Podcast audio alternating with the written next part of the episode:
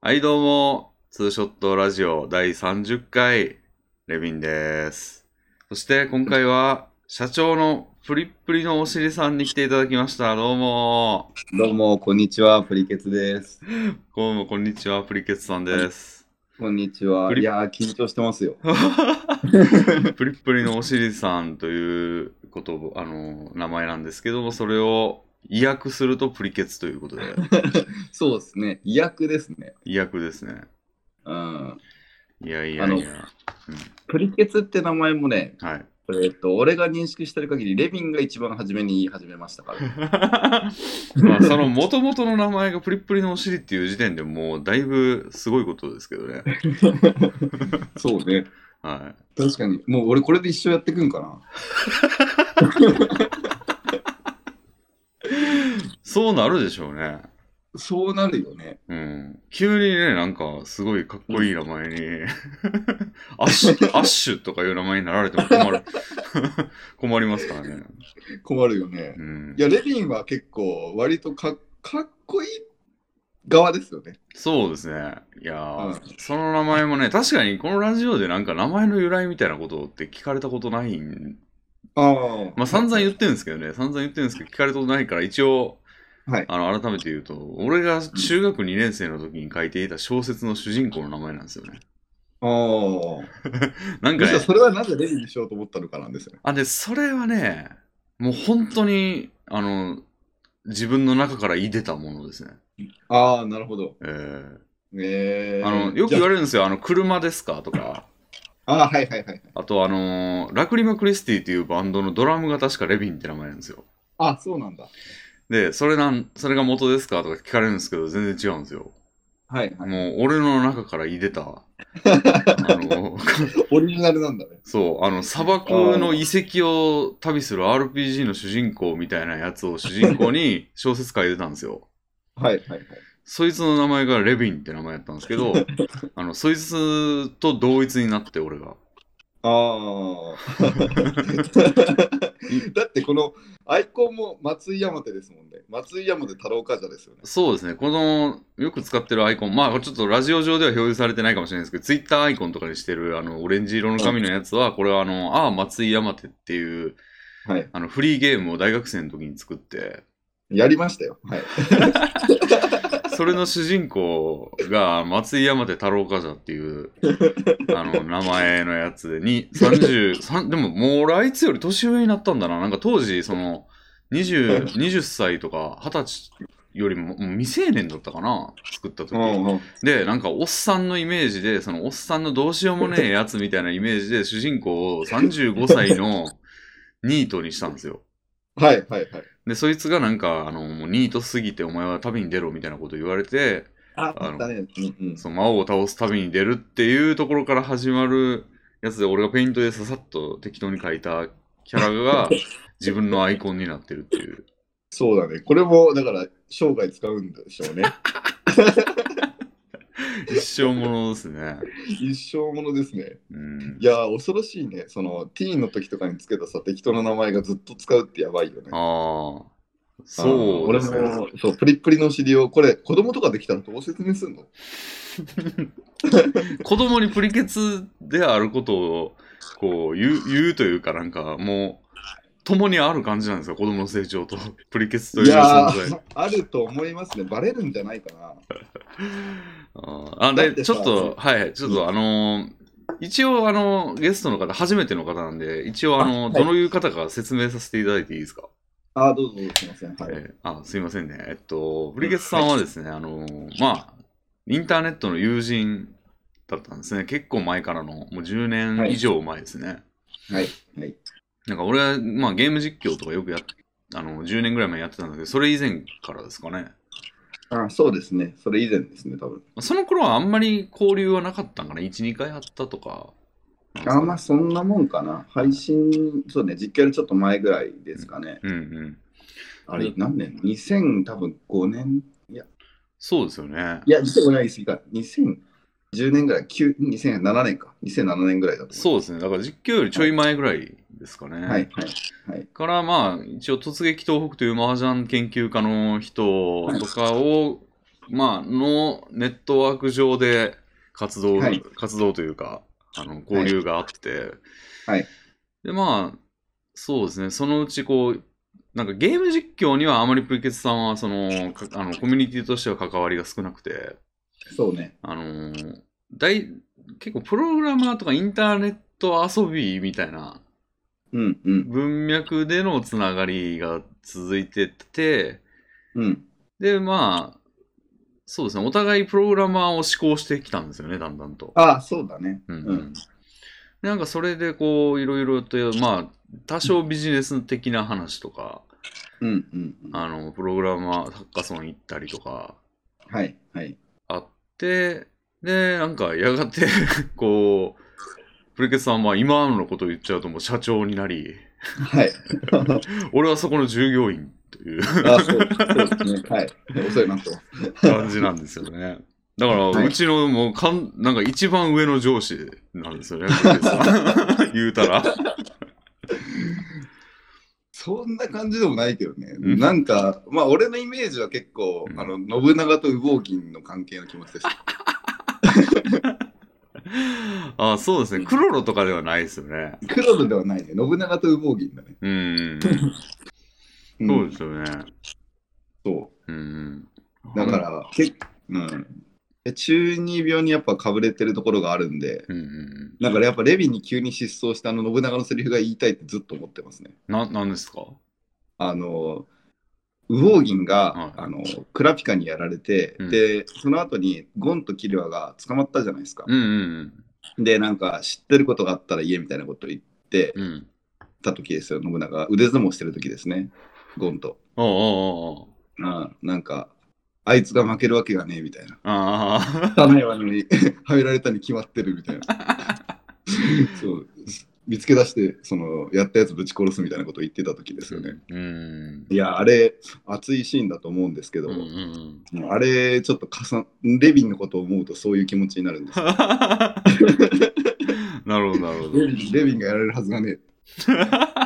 なるほどね。まあ、プリケツさん、ハンターハンターも、あの、そうですね。もううちの会社ではハンターハンターがなんか必修科目になってて。あ、そうですね。その、はい。ハンターハンターでの例えが分からなければコミュニケーションが取れないぐらい の、そうそうそうそうそう。超偏ったコミュニケーションの。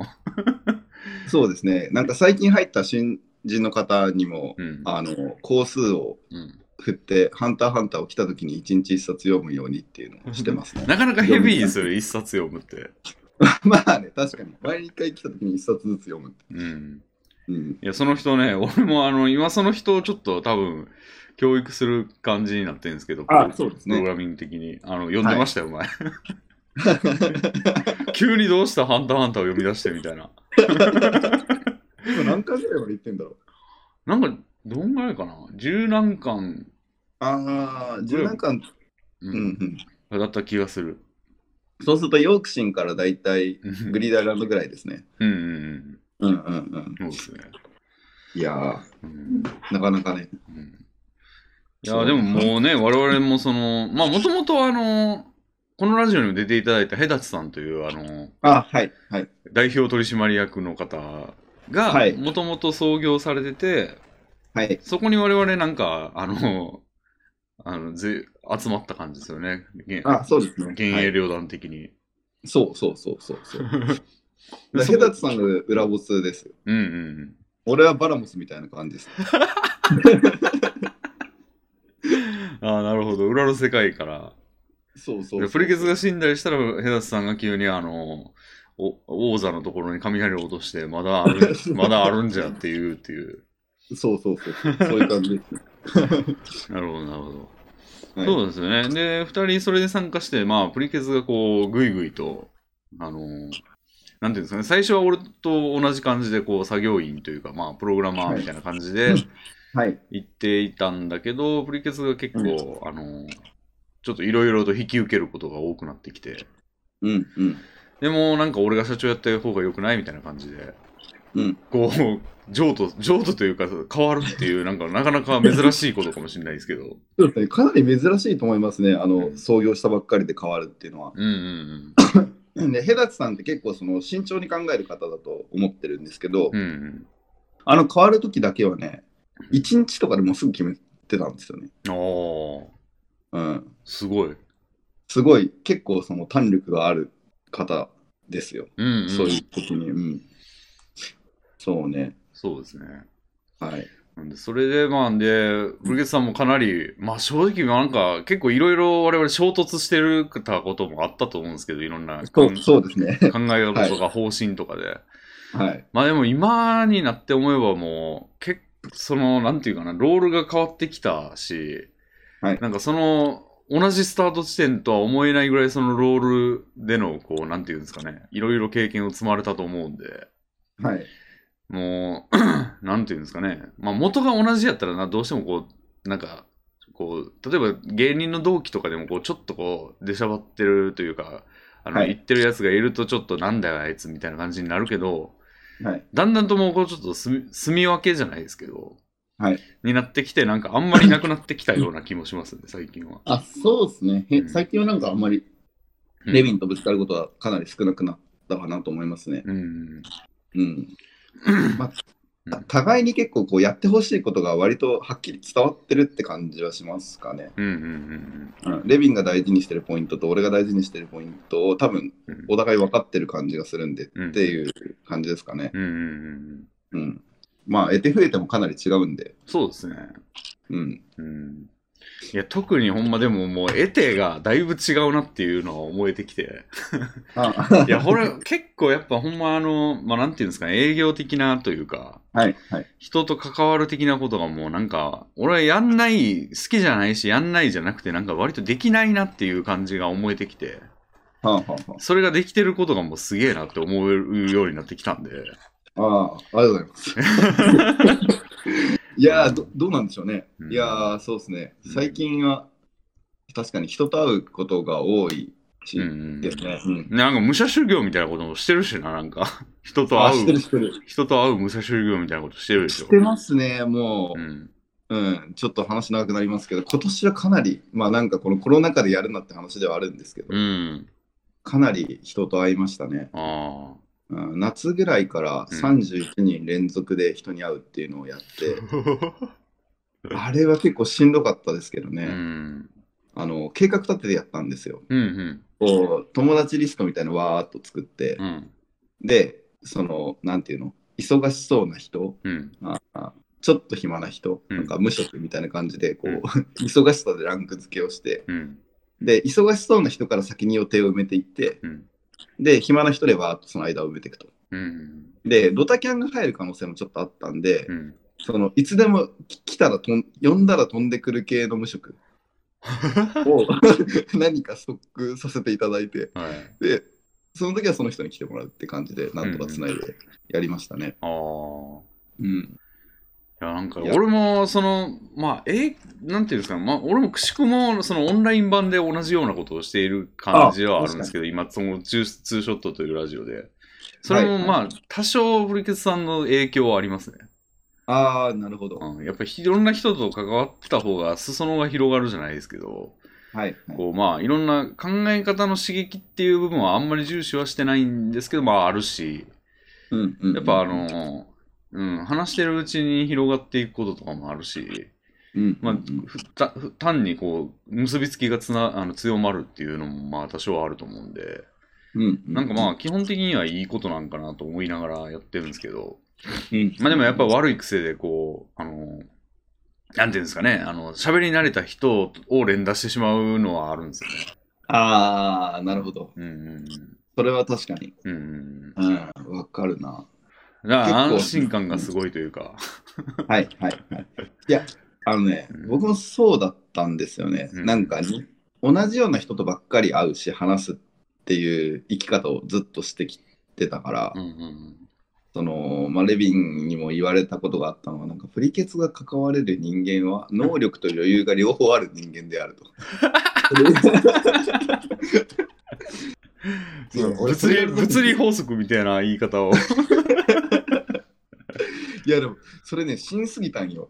おいやー、それは死んだなと思って。ーいや、あんまり良くないな、それはと思ってですね、まあ、31に会う時もうん、まあいろいろありましたけどうんね、うんうんうん、いや、やばかったのは、一番よく覚えてる印象的だったのは、うん。あのゴールデン街ってあの新宿にこう飲み屋がいっぱいあるところがあるんですけど、うんバーがいっぱいあるところですうね。んうん。で、あそこに行った時に、うんあのその時に、最近仲いい無職の方がいて、あ のその2人と一緒に行って、2人で一緒に行ったんです。うんうんで、えっと、ちょうど僕がその似たような悩みを話したんですね。なんかあんまり、その僕がそのあんまり気に入ってない方と話す時に、うん。うんあの結構正直に喋ると傷つけることが多いと感じていたのでう、んで、そういう時僕の処世術としては黙るだったんですね。うんうん黙れば傷つけることはないだろうと。うんうんうん思ってて、でもそれもどどうかなと思って、このバーテンの方に聞いたら、うんうんそのバーテンの方は、僕はもう興味がないお客さん来たら、質問攻めにすると決めてますと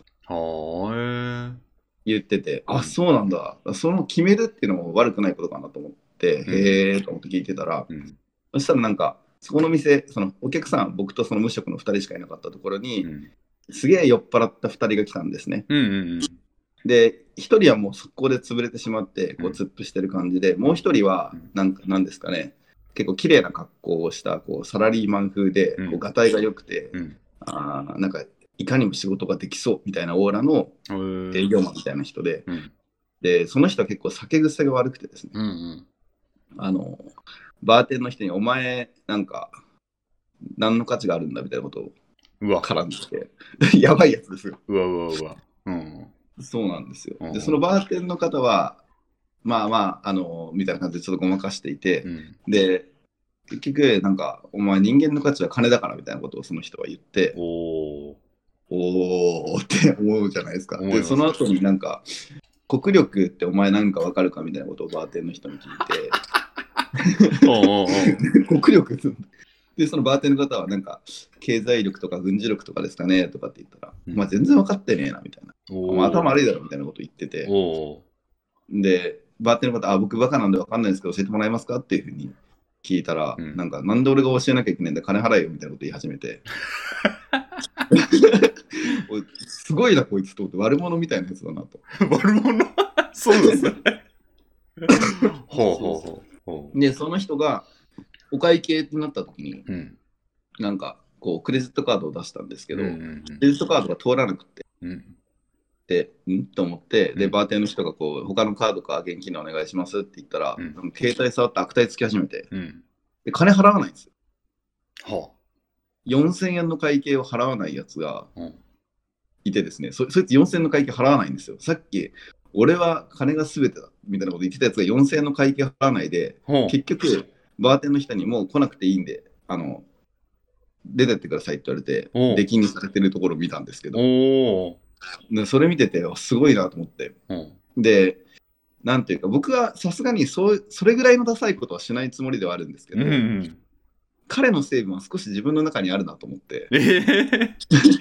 なんかその、なんていうんですかね、うん。うーんとこう自分の基準があって、うんでそうじゃないその基準に引っかからない人をうん。こうあんまり見ないというかうんうん。っていう側面が少しあってちょっと身につまされる思いをしたというかそういう話なんで すけどいやいやいやいや、そんな人の成分ないでしょ、別に。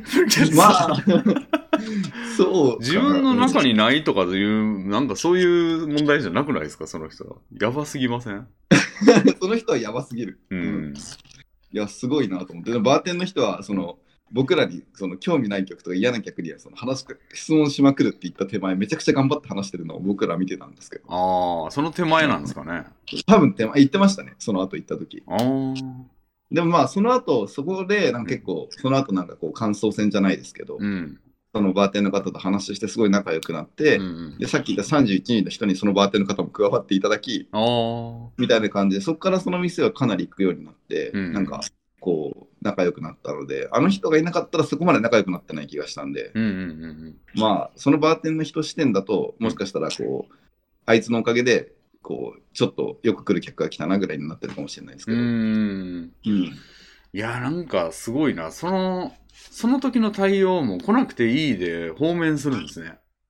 あそうなんですけど、さっき言った突っ伏してた方がうん。実はそのゴールデン街の別の店の店長さんで、うん。で、後日、そのバーテンの方が、うんあの4000を請求しに行ったらしいです。うーん。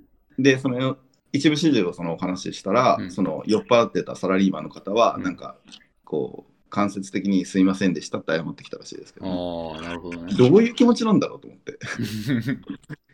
カー酔ドっが払って通た通ららないって、通らなないんか限度額かなんかに行ってたんですかね。いや、多分対応してるカードじゃなかったとかじゃないですかね、さあすがあに。ー。みんなにはかなり綺麗で、お金持ってそうな格好してたんで、うんお金がないことはないと思うんで。うーん。で、あとはその、まあ、悪態ついてたのも酔っ払いすぎてて、なんかあんまよく分かってなかったんじゃないかなっていうのちょっとありますけどね。なるほど。うん。すごいな。もう酒はほんま人をもう狂わせんな。そうですね。うんまあ、うんうん結構そのお酒で、どうですかレビンさん変わりますかやっぱね、饒舌になったり気が大きくなったりはするんだと思いますね。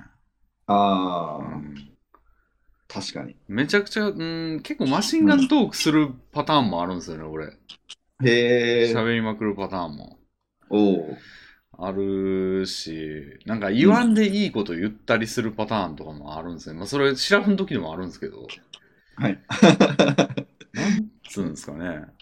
うーん。あんまりこう、なんていうんですかね、ちょっとこう、面白がらせたいみたいなのはまあ普段からあって、一応喋ってて。うんうん。だからなんか、か自虐とかもよく言うんですけど、はい。なんかそれでちょっとこう、あの、それ言うんみたいなことを、で、言っちゃうんだみたいな感じの取り方もするんですよ。たまにその、笑いの取り方というか。はい。なんか俺結構後悔してんのが、あの、前職辞めた時に、はい。あの、まあなんかお疲れ様会みたいなのを、まあ、はい。やったんですよ。その、まあ何人かで。はい。はい。あの、お疲れ様でした、今までみたいな。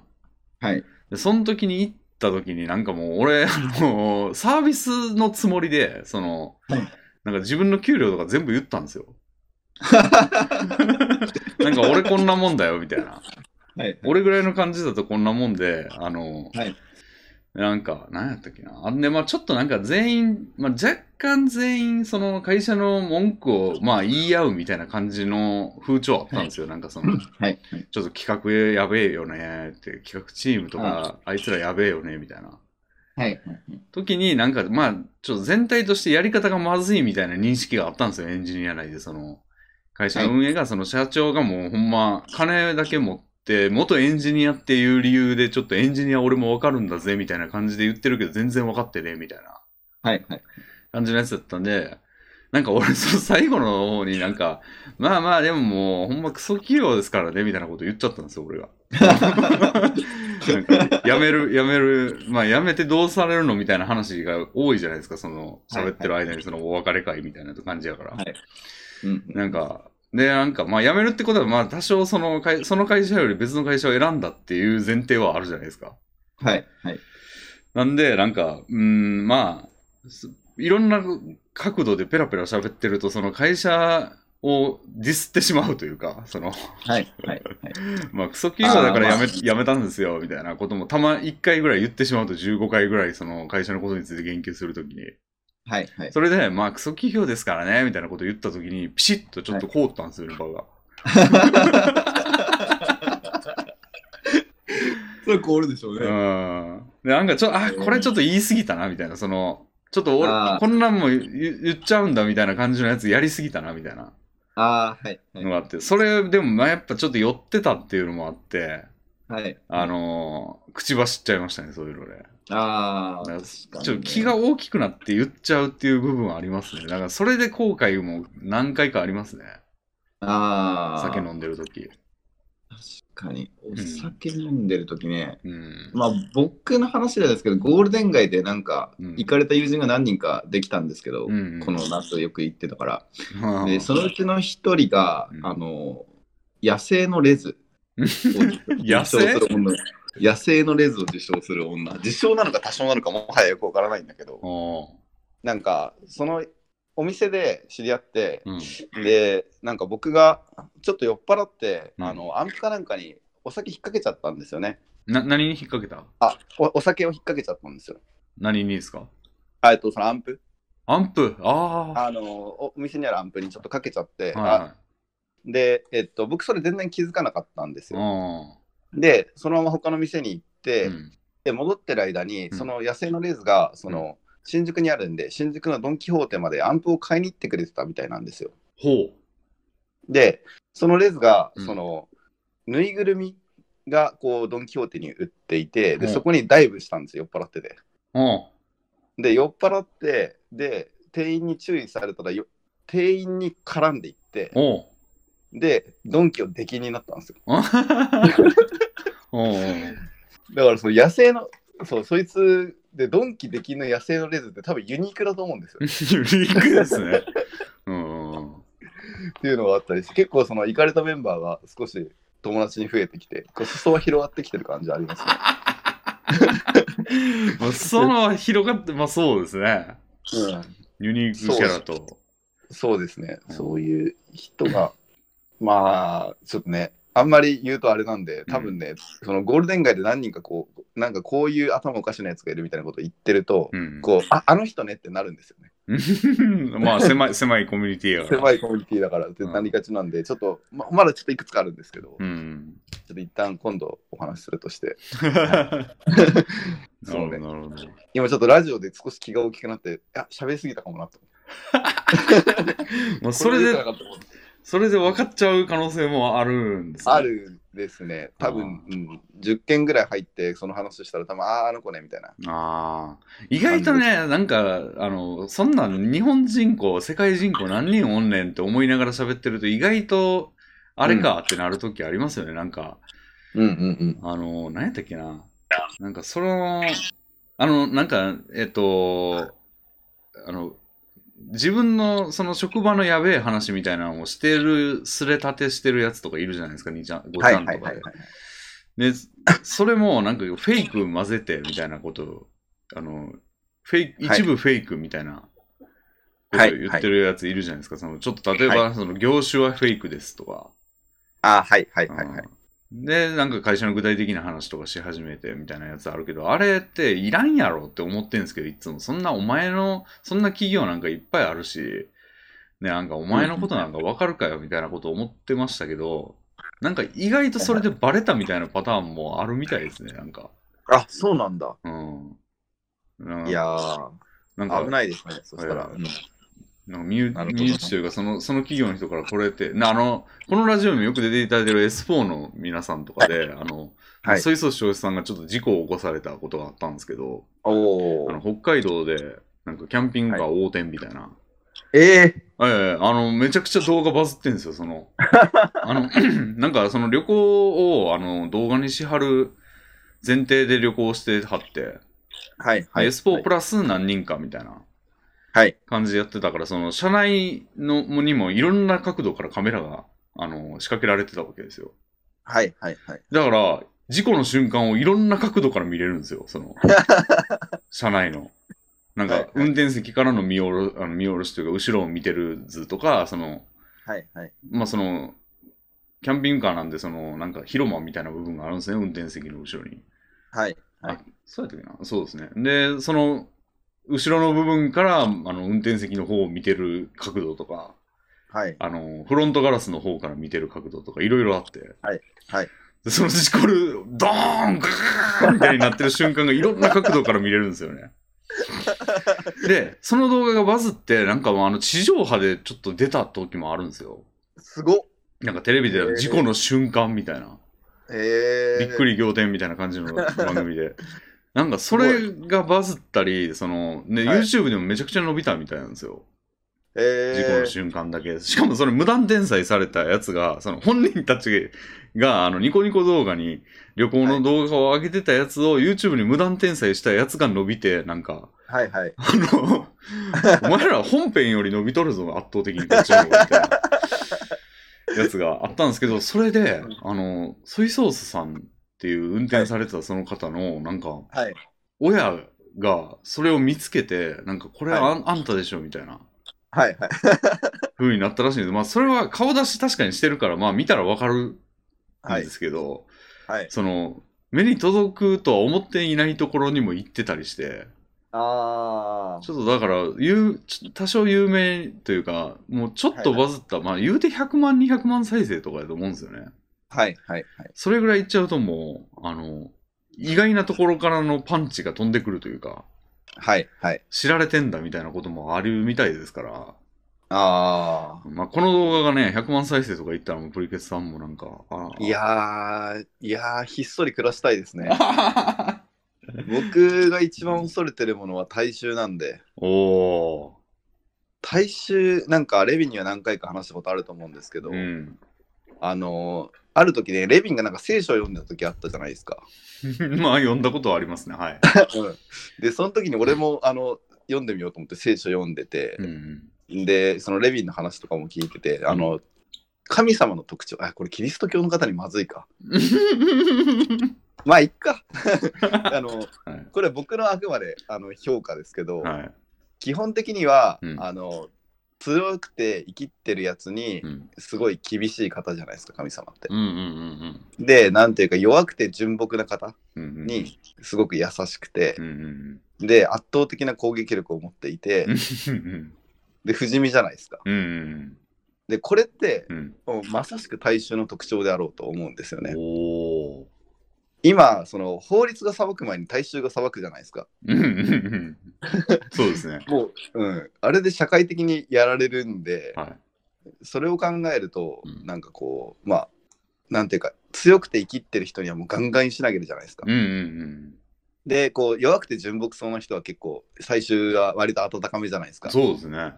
うん、でなんかこうそのさっき言った攻撃力を持ってるし、うんでかといって例えばじゃあこう炎上してね一人一人なんかうんやっつけたとしても、うん基本的に次から次に湧いてくるんで、うん不死身じゃないですか、っうんうんうん。ていうのがあるんであれは本当に神だなと思ってるんですよね。なるほどな。ううん、んうんうん。だから僕で今この現代においてもっあてかこの人類史上最もこう、神が強大な力を持った時であろうと思うんですよねあ。ー。うん、こうツイッターの力がなるかなほりど。あるなと思ってそれがすごい怖いですね。確かにね。うん、うんだからそうねあんまりこう下手なことを口走らないようにしないといけないなっていう、うんうんうん、うちもあのあれですよねあの社内で僕のツイッターを鍵やかなんですけどうん。はいはい。あの公開しないようにと。そうですね。プラスになる感じはしないですよ ね。うん。そうですねうんなんで、うん、なるべくひっそり暮らしていきたいなと思ってます。もう本当に道路の隅っこ歩くんで勘弁してくださいって気持ちで生きてます、ね。 なるほど、なるほど。そうですね。うもう、いんやだからその顔出ししてね、こうメインストリームガンガン行ってる方ってすごいなと思うんですよ。うん自信があるんだなと思うんですよ。うんうんうんいや、レビンもそうだけど、レビンもだから炎上、もう十何年やってるじゃないですか。うん。で、それで、こう、なんか炎上らしい炎上をしてないっていうのは結構すごいなっていうかいやそれ一つでもねのスキルだなっていう。それはね、でもね、なんか言うほど、その、だからアングラに潜ってるからですね。なんか最近思うのは。アングラ。はい。もう、そんなに、あの、なんていうんですか、地下アイドルみたいなもんですよ、だから。うん。なるほど。そんなに、その、もう、まず、素性にの登らないというか、はい。はい、うんうんあのーあんまりその、うん、炎上予備軍というか、その、ストックになってないと思うんですよね。何言ったところで。いやうー、ん。そうかうん。うん、なんかそうなんですね。うん。なるほど。だから、なんかもうちょい有名になってきたらやっぱあるんだと思うんですけどね。ああ、まあ、たまにちょっと些細なことを言いますもんね。うん。うん。結構嫌なことも言うし、なんか、コロうんコロナ系で言ったらもうなんか、うん、あんまり、あの、なんていうんですかね、叩かれる側の方の行動をしてる時ありますよ、なんか。あんまマスクして出ないとか。ああ、はいはいはうい。ん。まあ、それは裁量でしょっていう感じはしますけどね。うん。電車乗る時しか使わないとか言っても、怒る人は怒りますからね。ああ、そうですね。うん。確かに。そう、そういう人たちは本当に怖いなと思ってるんで、まあ、頭を下げてる気持ちで。うん。そういうところは、なんか今年とってどんどん謙虚になっていったなと思いましたね。うん。昔はなんか大衆がなんぼのもんじゃいって思ってましたけど、ああ。いやいやいやって。うん。うん。まあ、確かにちょい前ぐらいから言ってましたもんね、その、怖いから、 怖いからというか、その、大衆を、もう、上司のような感覚で、そう。の行こうみたいなんで、プリキュアスにそんなことができるのかと思ってたんですけ ど、俺はうん、うん。でもなんかまあまあ、なんか最近全然だからその、言うたら大衆の悪口みたいなの聞かないですから、プリキュアスさんから。そうですね。うんうん。だから、あ体得してきたんかなって今にしては思いますね。ああ、確かに。あのね、多分ね、分かりにくく言ってるだけですね。うーん。あのーいやー、難しいですね。う。そうんなんていうんですかね、うん僕の言い方は、うんとてもこう、暗号を含めてるような言い方という か そうですね。そうですね。そうですね。やっぱりこう、パッションが抑えきれなくて出てしまう時はあるんですけど、うんうん最低限ストレートには言わないようにしようっていう、この京都のババアとい うか、うん。なるほど、なるほど。うん、なんかね、うんこう、正義感が強いドスなみたいな感じでしょ。ああ、そうそうそうそうそうそうそうそうそう。まあそういう人たちのおかげで、こう、社会が綺麗になってるよね、みた いな。うん。そういう言い方ぐらいにとどめてますね。うんうんうん、あのね、そういう方が見ても、パッと見てわからないぐらいの。うん。うんまあそもそも鍵垢なんで大丈夫だと思ってるんですけど、うんうん。うん今の聞いてもね、うん基本的にはあの、あの頭下げてますと、そうもでうすね。かな叶いませんっていう気持ちなんで。まあ言うたら、だから褒め殺しみたいなことを。あそうそうそうそうそうそう。いや、ホログラムは褒め殺しいいなと思って て、はいあの、富山光一さんっているじゃないですか。 あはいはいはい。あの方ね、なんか面白い選挙活動をしてたことがあって、その、はい都知事選以降にもバリバリ活動してる方なんですけど、あはいはい。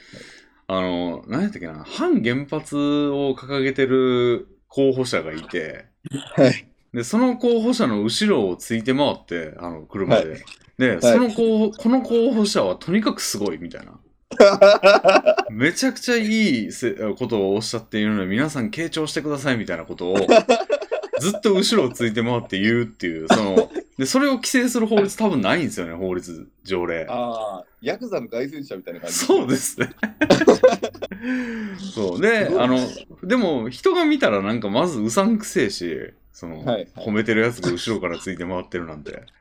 はい。やし、なんか、富山光一さんがっていうのもあるじゃないですか、ちょっと。ああ、まあそうです、こね。の人が言ってるってことはちょっと、やばいんじゃないのみたいな感じも受け取る人もいると思うんですよ。はいはいなん。かそれを完全に全部利用した手法で、はい。いや、なんかすごいなと思いました。思って、いなや、んそれか、いいですね。うん発明の一つかもしれんな ぐらい。確かに。うんうんあってそうですね。褒めるのがいいですようね。ん。うん。なんか俺、あの、でもツイッター見てるとたまにイラつくときあって、そのなんか、あの、はいまあなんか、うん、結構その政治的な主張とかにいいねをする人が、まあ、はい俺を、俺がフォローしてる人の中にいて、はい。まあなんか、あーなんでしょうね、その、まあコロナがどうとか、はい。経済がどうとかとか、えっと、はいあと、はいなんか、夫婦間の関係性はこうあるべき、男女はこうあるべきみたいな。っああ、はい。ていうのをいいねしてる人がいると、それがタイムラインに表示されちゃって、はい。あの、俺結構そういうのを避けるようにしてるんですけど、その、イラついちゃうんで。はい。はい。でも、いいねが流れてきたら、まあ目にしちゃって、で、それタップしてリプライとか見ちゃうんですよね、どうしても。ああ、はい。はい。わかります。そわかりのまうす。ん、い一加減持ってる方ですから、俺も。はい。あのそういう問題に対して。はい。で、なんか全くこう、もうめちゃくちゃ言ってるやつとかが、その、もう、あ、論理とはなんだみたいな感じのやつがいたりすると、はい。って思っちゃうんですよ。ああ、わかります。うん、で、なんうか、んそれ、いう人たちを、その、なんか、見て、嫌なものみたいみたいな、グロ画像みたいなみたいな気持ちになるわけですよ。はいだ。から、なんとか自分の中で、その、それを決着させないといけないなっていうことで、はいあの、俺、ちょっとリ、リストを作ってて、自分のツイッターで。おう。で、あのーまあそういう人を分類して、そこに入れて終わらせることによって自分の中で満足感を得てるんです よ。ではい。最初はなんか、うーん、なんか、なんていうんですかね、もう攻撃的とか、はい。あのーなんか、アホとか、書いてたん ですよ。書いてたんですよ。はいで、まあ一応非公開で、あのはいやってたんで、まあ相手の、なんていうんですか、あの、リプライ欄みたいなところには出ないはずなんですけど、あはい。最近オープンにして、それを。はい。た だ、あの、リストの名前を知的とかね、あの、 あと、 啓蒙活動に勤しむ、啓蒙者、啓蒙者とか、はい。はい、そういうふうに名前を変えて公開にしました。ああ、なるほど。そうそう。それならね、許されるからね。そうそう。ああ。だからまあ、知その的、人も気分を害さないでしょうしそうねだ。からめちゃくちゃ知的な人には知知的だな、この人って思った人を知的に入れ。でなんかあの、すごくこの人はもう、この人に分からせようとしてるなっていう人にはもう啓蒙者に入れてみたいなはい。はい。感じでやるっていうので、まあ自分の中で決着を図ってますね。ああ、まあ、それぐらいですよね。 まあね、兄弟の力がありますからうね。ん。うん。ねうん。そうね。うんそれで言うと、うん。何してるかなあんまり、うん。そうですね。まあ、僕は鍵垢にしてるんで、うん。はい。鍵で。うん。なんとかって感じですけど、一生鍵なのか、でもね、子供に見せたくないツイートだなとは思いますね、自分のツイートを。子供にうん、自分のこと ツイートは子供に見せられないツイートだなと思う。子供がいたとしたら。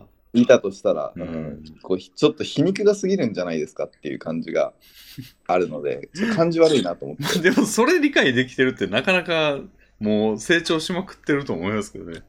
ああ、まあね、うん。確かに。うん。あ、でもその成長した子供にはっていうこと。そうですね、いずれにせよあまりもうんうん。う、どこかのタイミングで全て消さ消さないといけないなと思ってますね。まあその前にやっぱプリプリのお尻っていう名前で父親 が、そうね、その名前の方がってことはある。そうですね。はい。どうするんでしょうね。うん。うんいやー、それね、あるんよ。うなん、か、その昔付き合ってた彼女とかも、 うん。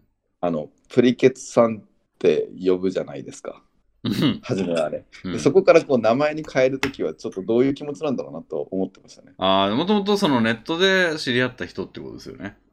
あー、まあ、そう、の場合はネット、ネット、まあ、ネットっちゃネットですかね、はいはい。ネットじゃなかったらいきなりだって本名入るじゃないですか。えっと、ネットじゃなかった場合も、本名、プリケツの場合がありますね。 なんでやまあ、だから、その共通の知人が、うんそのプリケツで呼んでたりして、プリケツになっていたりとかする場合。ああ、確かにな、なんか、そういう謎のっていうか、もう、はいありますね。俺もなんか、初めて行った、その、だから今の会社で行った職場と、職場というか会社の人とかが、急にレヴィンさんって呼んできて、はい。えみ たいなことありましたね。プリケツがもともとレヴィンってレヴィンって呼んでる何らかの人がいるっていうことになって、はい。なんか俺もは、で、それいざ目の前に現れたらレヴィンって呼ばれて、えみたいな。確かに。うん、そこはあります。うちの会社もだからありますよね。うんあの、社員名簿があって、うん。で社員名簿のところは、その、ハンドルネーム欄と本名欄がありますよね。 ありますね。あれね、わけわかんないっていうか、で、しかもなんかそのハンドルネーム欄が、あはいの、人名みたいな感じやのに、なんか全然違ったみたいなはいはいはい。やつもありますよね。あるあるあるあるあるだからどっちやねんみたいな。はいはい。うん、ある。ね。うん。いやー、なんか、うちの若者の中でも、こう、レヴィンのことを昔から知ってた人いるじゃないですか。はい。ねあれすごいなと思って。ああ。うん、もうちょっと誰とは言いにくくいですけど、いはい。ねあれ。もなんか、すごい、そのハンドルネーム、レヴィン経由ですもんね。そうそうですね。レヴィンがつけたとは言うまでも言わないけど、うん。まあ、レヴィンキックの何かですもんね。うん。まあ、言うならば、その松井山の太郎冠女みたいなハンドルネームのやつがいるみたいな感じですよね。うん。うん。いや、なんかあれね、あの、俺の実況、っていうか配信してた時に、はいなんかあのーこれまあ、ちょっと名前出しちゃいますけど、あの、 俺がなんかゲームしてた時とかなんかなんかで、はもうはいあの、めちゃくちゃな目にあった時があって、その、めちゃくちゃな目っていうのはそのゲーム内で、はいもうはい例えば、めっちゃレベル上げてたのに全部経験値無効になって、あのーなんか全て今まで何時間かやってたのが無駄になったみたいな瞬間が例えばあったとして、はい。その時に俺がもう、うわーってなって、はい最悪だーってな って、なんかもういろんな言葉をろうして、その、もう、世の中に絶望してたんです よ。でその時に俺がなんかもうこんな世界いらないみたいなこと言ったんですよ。はい。なんかそれをハンドルネームにしてる人がい て。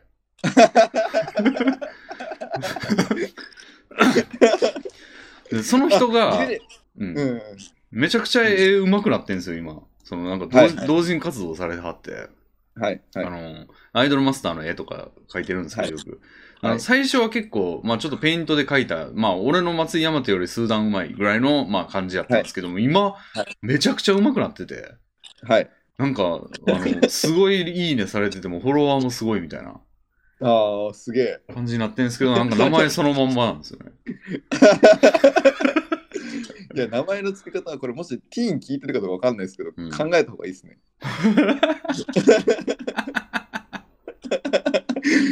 適当に決めすぎるとね、後からね、う変ん。更しにくいからね。うん。うん。だから今のうちからアッシュとかみたいなのにしといた方がいいです。いや、まあアッシュ、まあ人名が一番いいっすね。人名みたいな感じ。ああ、うん。そうね。うんあのーなんかかんうんちょっと話関係ないですけど、あのー、は M1 のその、マジカルラブリーさん優勝したじゃないですあか。あ、はいはいはい。あれの、あの、ツッコミ役の人、村上って名前なんですけど、あはい。あの人本名村上じゃないらしいんですよね。あそうなんだ。なんか、謎なんですよね、そこ。 なんか別にその面白い名前とかでもないのになんか違う名前っていう謎 の、確かに。うん確かにな。自分が今からハンドルネームつけるとしたら何つけるかなって考えると難しいですね。ああ何がいいかなでもまあ人名日本人名みたいな感じがいいんじゃないですかあ あ、うんそうね。うんなんかこう、二分化、突撃東北みたいなのって、いかにもハンドルネーム感ありますよあ。りますね、あの、麻 雀、麻雀研究家の。麻雀なんで研究家突の撃東北なんですかね、あの人。んないぜやなんだっけななん、え、なんかね、変遷あったけど忘れたな。なんかね、うん。もともとなんとか東北だったか、突撃なんとかっていう名前だったのが、うん。あの、東北大に行ったからか、東北大に、東北の方に住んでたからかわかんないけど、突撃東北に変わっいてや、まず、いなんで突撃なんですかね。や、それは全然わからない。それもだから、内なるものから入れ入れたんじゃないですか。すごい、なんかでも変 な、変じゃ、変というか、どういうことっていうのが、全あーにわかには分かんない名前じゃないですか。まあ確かに。でも突撃東北って結構うんそのキャラクターを表してるというか、うんうん、長さいを表す感じはありますけどね。ありますね。はい。うん俺の好きなハンドルネームというか、あの名前に、まあ、これもちょっと名前を言うんで、なんかその人の特定というか、なっちゃうんですけど、あの、岸里徹っていう人がいて、はいはい。あの、岸に、あの、岸、はい岸辺の岸に、なんか、里って書いて、で、透明の塔で、はいはい。あの、岸里徹っていう、ちょっと、ちょっとあーはいはいはい洒落てんな、みたいな。はいはいはい。うん。なんか人名っぽいじゃないですか、めちゃくちゃ。ああ、はいはいはういはい。ん。確かにうん。そういうのなんかちょっと憧れるんですよね。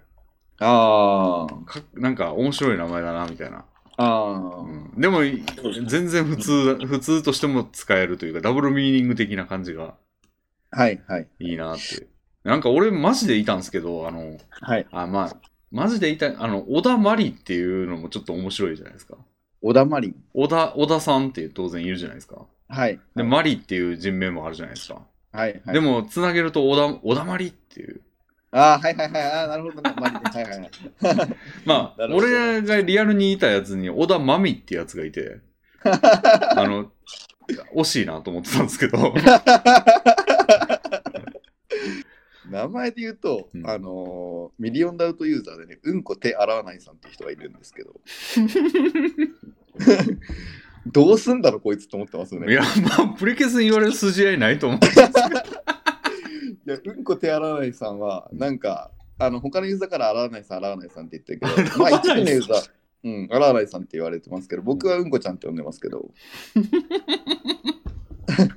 なんんか、こちゃんとはね、ヒッチハイク行ったんですよ、お今ー年の夏。うんあのーね、それ、まあいいや、その話はいいよ。うんうんそうそう、行ったんですようね。ん。いやー、そのハンドルネーム、うん結構一生ものだからね適当につけると、そういでやすなね。んでですかもね、俺大喜利ポ、テチ光秀さん結構好きですけど、なんねす、かポテチ光秀さんって方いるじゃないですかあ、いますね。おもころかな。で、うん漫画書いてはる人ですね。なんか俺結構そのハンドルネームは割とちょっと好きですかねあー覚えやすくて、うん、語呂いいっすよね。語呂いいですね、ううんんいいなと思ってああ、名前で面白い。そうですね。うんこれ、名前言った瞬間にその人を名指しになっちゃうんですけど、はいはいなんやろな、俺、ボンバーマンオンラインやってた時に、はいなんか、マフらないっていう人がいて、はい、はい。なんかちょっと印象に残ってんですよね。まあ、おー何なんですかね。なんかその、動詞のようにも思えるし、動詞というか。はい。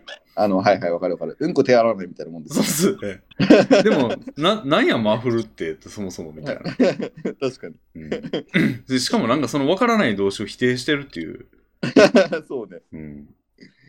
とか確かに。あまあ、他にも、なんか、浸透圧以外ってハンドルネームの人が、はあの、ビデオダートユーザーでいるんですけいど、はい。はい。それも結構不思議な名前ですよね。あ、でもそれね、なんかお、それ多分元ネタが俺なんですよね。あ あ、はい、なるほど、なるほうど。んなんか、確かなんかラジオやってた時に、そのラジオの相方のやつが言ってたんですよね。はい、はい。うんその、そのなんか、なんだっけ、大、なんだっけ、大サービスでしたっけはい。最大サービス。最大サービスか。はいそうそうそうそう。いや、俺そのラジオね、聞いたことがなくて、聞きたいなと思ってるんですけど、どっかに転がってんですかね。どっかに転がってんですかねなんかもうデータ自体はない、レビーの手元に。ないっすね。えー、どこでや公開したのなんかユーストリームでやってたんですよ。あだからもう消え去ってるんですよね。あ、あ、なるほど。うん。それどはっもうかにはあるかもしれないんですけど、うーん。なんか誰かが YouTube で上げてたりとか。 YouTube に上げてんのかなあどうーなんですかね何回ぐらいやったんですかなんか十数回やって終わったんですよね。あ、そうなんだ。うん。うー今ん。そのちょっと相手の方とね、そんな疎遠になっちゃったんで、ああ、なるほどあ。んまりちょっともう公開、なんかまあ改めて上げ直すとかやりづらいなって感じはあるんですけど。ああ、まあそうですねう。ん確かに。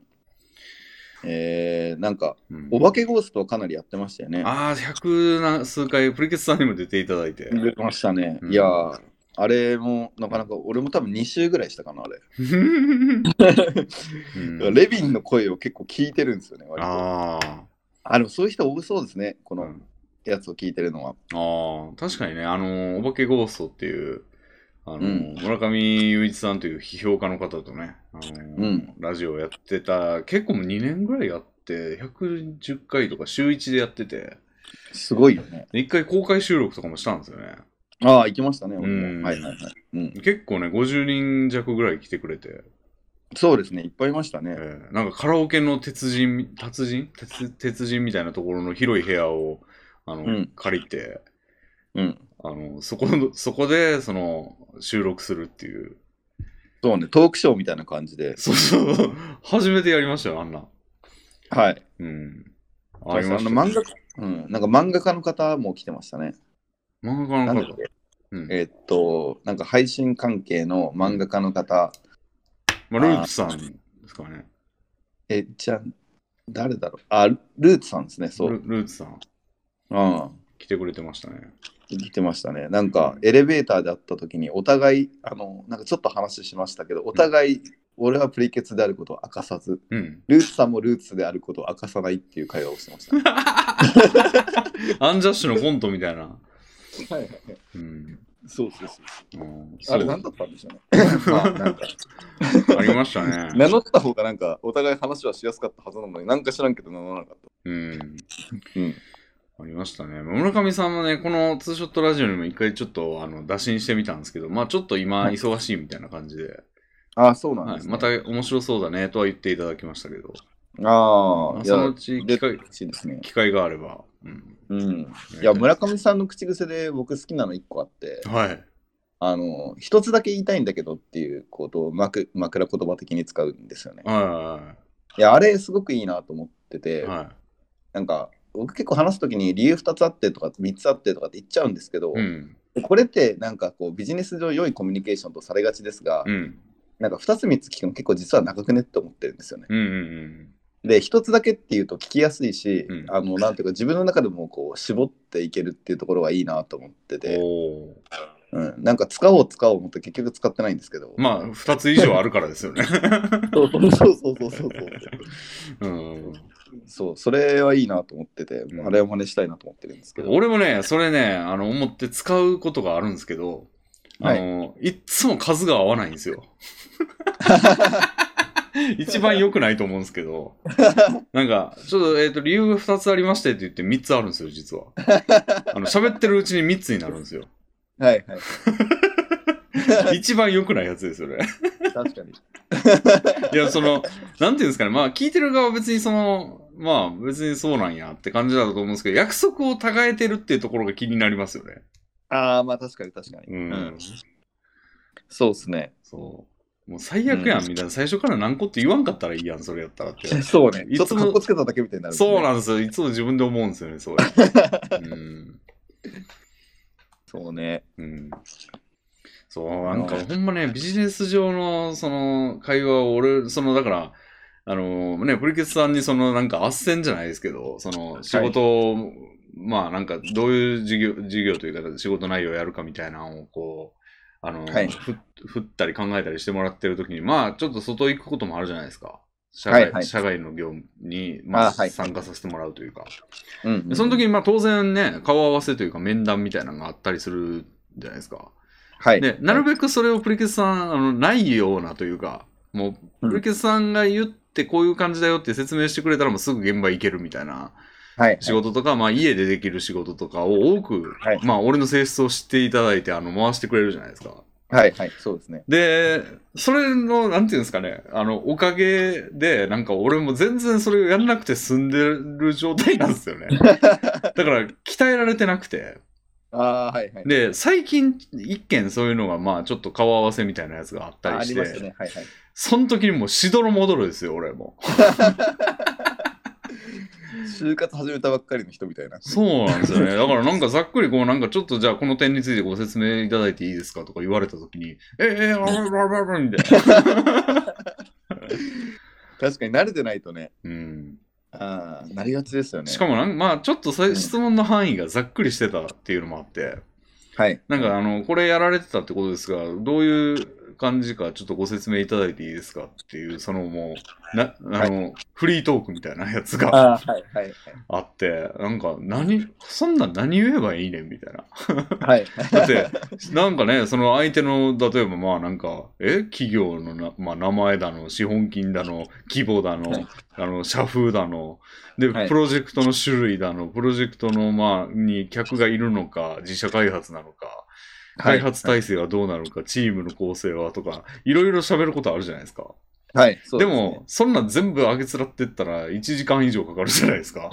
そうですね。だからなんか絞らないといけないんですけど、はい。はい。何を、ね、絞ったらいいんかなっていうのがようわからんまま喋り始めて、ああ、はい。なんか、とっちらかってみたいな感じで、ああ、はい。はい。はい。になっちゃうんですよね。で、相手が大体何知りたいのかなっていう視点で見たら、まあ絞れるやんって思うんですけど、はい。何知りたいかもちょっと半然としないなっていう感じで。ああ、はい。はい。はい。うん。それ結構あの人依存のところで人依存じゃないところがあるんですけどそうですよね。言っちゃいいけないところとかも違うじゃないですか。ああそうですねはいうんはい、人によって。なんか同じような感じで喋ってる人でも、うんうん、なんていうんですかね、例えばそのその人が嫌がることを知りたいかもしれないし、はいはいはいあの得意なことを知りたいかもしれないし、うんうんううんん、だからそそこうですはね分かんないから、すげえ困りましたね。ああ確かにうん。そうですねそれなんか僕の中で虎の巻があるんで、うん、なんか書いて社内に公開しとくといいかもしれないですね、あうんあ。でも、あの、こっちが、はいなんていうんかな知ら、知らせておきたいところとかもあるじゃないですか。は例いえば、俺がもう絶対やりたくないな、みたいなことって、なんか、隠したまま仕事に入ったりすると、はいあの、それをばっかりやること、はめになった時に、こう、圧力が生まれるじゃないですか。そうですねで、それって相手にとっては正直、振っても振らなくてもいいことなんだけど、まあちょっと、ここが手薄だからやってもらおうと思ってやっ振ってるだけなんだけど、俺がめちゃくちゃ実は内心苦手で、ストレスをガンガン抱えてて、あ、そんなストレス抱えてるんだったら言ってほしかったわ、みたいな。はい全はい全然それ他の人に回せて、そのあの得意なことでやってもらったのにっていうパターンもあるじゃないですか。はいはいだからなんか言っといた方がいいのか悪いのかもうなんかようわからんまま喋ってるとほんまディスコミュニケーションというかああお互いにとって損ですよね。確かにとかもあるとなんか何喋ったらいいのかなっていうのがなんかはいその何喋ったらいいのかっていうのを相手とし話したい話しといた方がむしろいいんじゃないかっていう。ああ、そうそうそうそう、そういうことだと思います。なんかジャブを打って、うん。なんかこういう感じで話したらいいですかねみたいな感じで、ちょっと質問に質問返すじゃないですけど、うん。みたいな感じでやる場合と、あこの人はこのツボだなみたいな時は、もう決め打ちで行く時ありますね。そうですね。うん。でもそれがほんま事前情報がないとすげえ困るんですよね。ああ、まあ確かにね。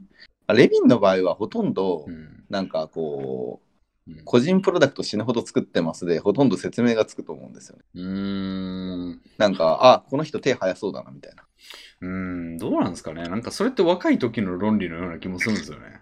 なんか若い時ってなんかまあ全員技術的に成熟してるとはまああまり期待されてないからなんかうんうん。そのしそういう目で見られてるうちはなんかそういうなんかいろいろ経験多いです経験多いというかなんか個人でいろいろガツガツやっていく意識がありますみたいな感じは受けるんですけど、はいなんか結構この年30代後半とかになってくるとはい。なんかそれのステージよりもむしろそのなんていうんですかね相手が求めてるものをちゃんと出せるかとかはい。あの、はいまとまとめられるかとか、はい。プロトコルしっかりしてるかとかそのああ、まあね。はい、あの何を欲しがってるかとか、どういう、えー質問した時に欲しいような回答がちゃんとできる人なんかなっていう部分のが重視されてくるじゃないですか。ああ、まあそりゃそうですね。はうい。んそこ、だからなんかあんまりじゃ相対的にその、だからガツガツややれますみたいなやつの重要比率が下がってきてる感情は感じるんですよね。ああ、どうでしょうねだ。から結論というかそのまとめとしては、そのが個人プロダクトいっぱい作ってますが以前ほど威力もなくなってきて、はいあのーなんかそれだけでは足りないんじゃない感が出てきてるおお、なるほほど。ど、うんおおー、なるほどね。うんああ、どう、あ、それそうなんですか。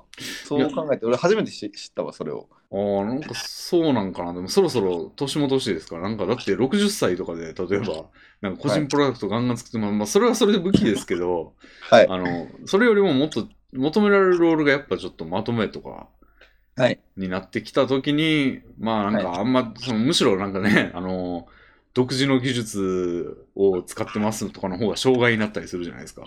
はい。はい。うんなんかみんなが使ってる技術とかに、とかやり方に精通してる方がむしろ手は多少遅くともうんうんうんうんうん。いいっていう現場もあるんで。ああ、まあ、それはそうですね。うん。なるほど。なんか俺がうんレビンから聞いたイメージは、うんなんかこう、なんだろう、プログラ、コードを書くのがとにかく、うんなんというか、仕事の中では好きそうに見えていると。そうですね。うん。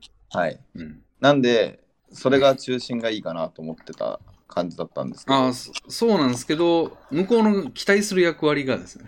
ああ、向こうの期待する役割ね。うん。で、それもまあ、あ一応まあ多少経験あるからまあできなくはないと思うんですけど、ーはいはいはい。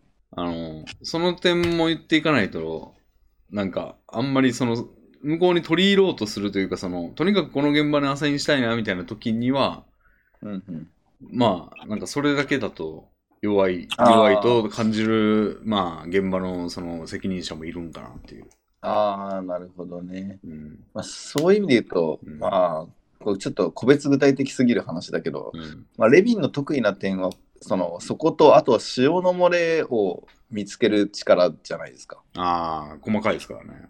そうですね潮の漏れ見つけるのは結構他の人にはなかなかできないいい異常なぐらい見つけるなと感じてますけどね。ああ、それは結構現場でもよく言われるところですね。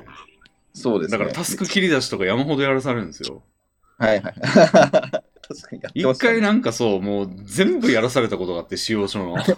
やりましたなね、んか頭おかしなるか思いましたよ、ほん ま。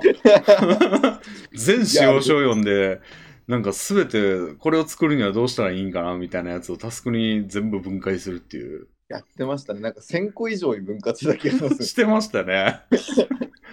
狂うマと思ジったかと思って。うん僕もあの見ましたけど、ちょっと、はいや、この細かさで分割するんだ、やばいなと思いましたよ。い。しかもそれをなんかチームで結構読み合わせしたみたいな話聞いて、 すすごいと思う。そう、1週間以上かかりましたもんね。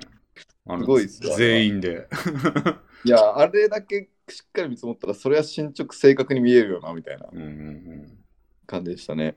そうですね。なんまあか、お客さんからあそこの受け良かったですけどね。うん。なんかやるってなったけど、そこに時間かけるのでのでちょっとありましたけど、うんうんあのしっかり時間かけて、しっかり進捗出してて、そのもはやあのうちの会社のメンバーがいっぱい入ったじゃないですか、うん。うん。あのサーバーチームは。うんで、。その時はもう、なんかお客さんがその禁酒に説明する時とかは、基本的にそのサーバーチームで説明しようとしてましたね。他はちょっとダラダラだったんで、うんうんうん。 うん、っていうのはあって、なかなか鼻が高かったですね。それは良かったです。うんそうですね確かになそうか、説明するときに客受けのいい説明の仕方ね。まあでも、そのなんかタスク切り出しの実績とかは、まあ、一応売りになるんかな。じゃあ。そうね、なんかね、レビンのあの職歴書かなんか、俺がちょっとお化粧したじゃないですか。うん。 そうそうそう。レビンの一番大事ないいところとかが、なんか、 後ろの方とかに書いてあってびっくりしましたね。おいやいーやレビンの強いところここだよとか、あとおはーその締めの言葉とかね。はいはいはい。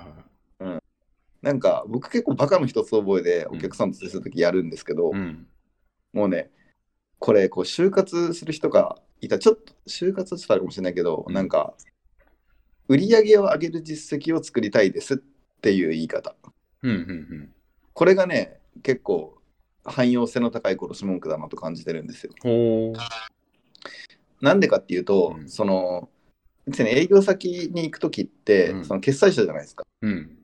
で、決済者の人って、うんその、なんていうんですかね、上、社長とかからうんこうプレッシャーを受けていて、うんで、その社長からのプレッシャーはとにかく大体売り上げを上げるのなんですよね。うんうんで、ただそれを共有できる人が少ないんですよね、大体チームの中に。うんうんうんその下でなんかスキルを上げたいですとか言ってるやつがいるわけですよ。うんうんうんで、そこをうまくこうなだめすかしながらやるわけですね。売り上げ上げなきゃいけないんだけど、スキル上げたいって言ってるのが、じゃあスキル上げさせるところでどうのこうのとかっていうのを頭使いながら、うんこう、なんとかこう、上位の目標に結びつけていくって感じなんですけうんど、うんうんそういう時に、まあ、一緒に売り上げ上げていきましょうって言ってくれる人がいたら、うん心強いんですよ。うんうんだから、そこがまず重要なんだけど、んいきなり売り上げを上げたいですって言うと、うんなんでってなるじゃないですか。うんうんだけど、売り上げを上げる実績を持ってると、うんその例えばまあレビンが売り上げ上げる実績を上げたいですって言った時にはレビン側にもメリットがあるんですねその実績を作ることがうんうん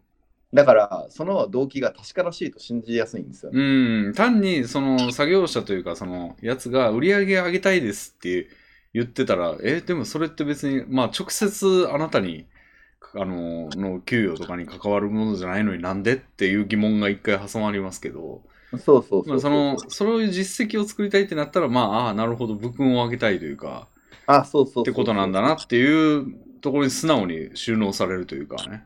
そうそういうことですね、うんなんか今後取引あのうちがそのよかったらうん。もうちょっと取引の量を増やしていただいたりとかまずは初めはそれで信用を作っていってみたいな感じの話し方をするというかうんうんうん。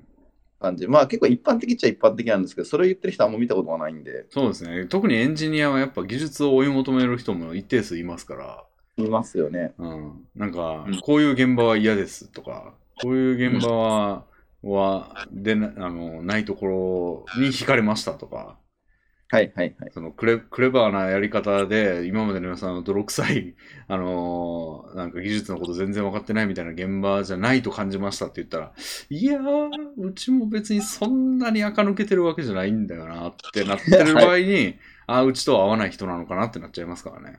なりますね。うん。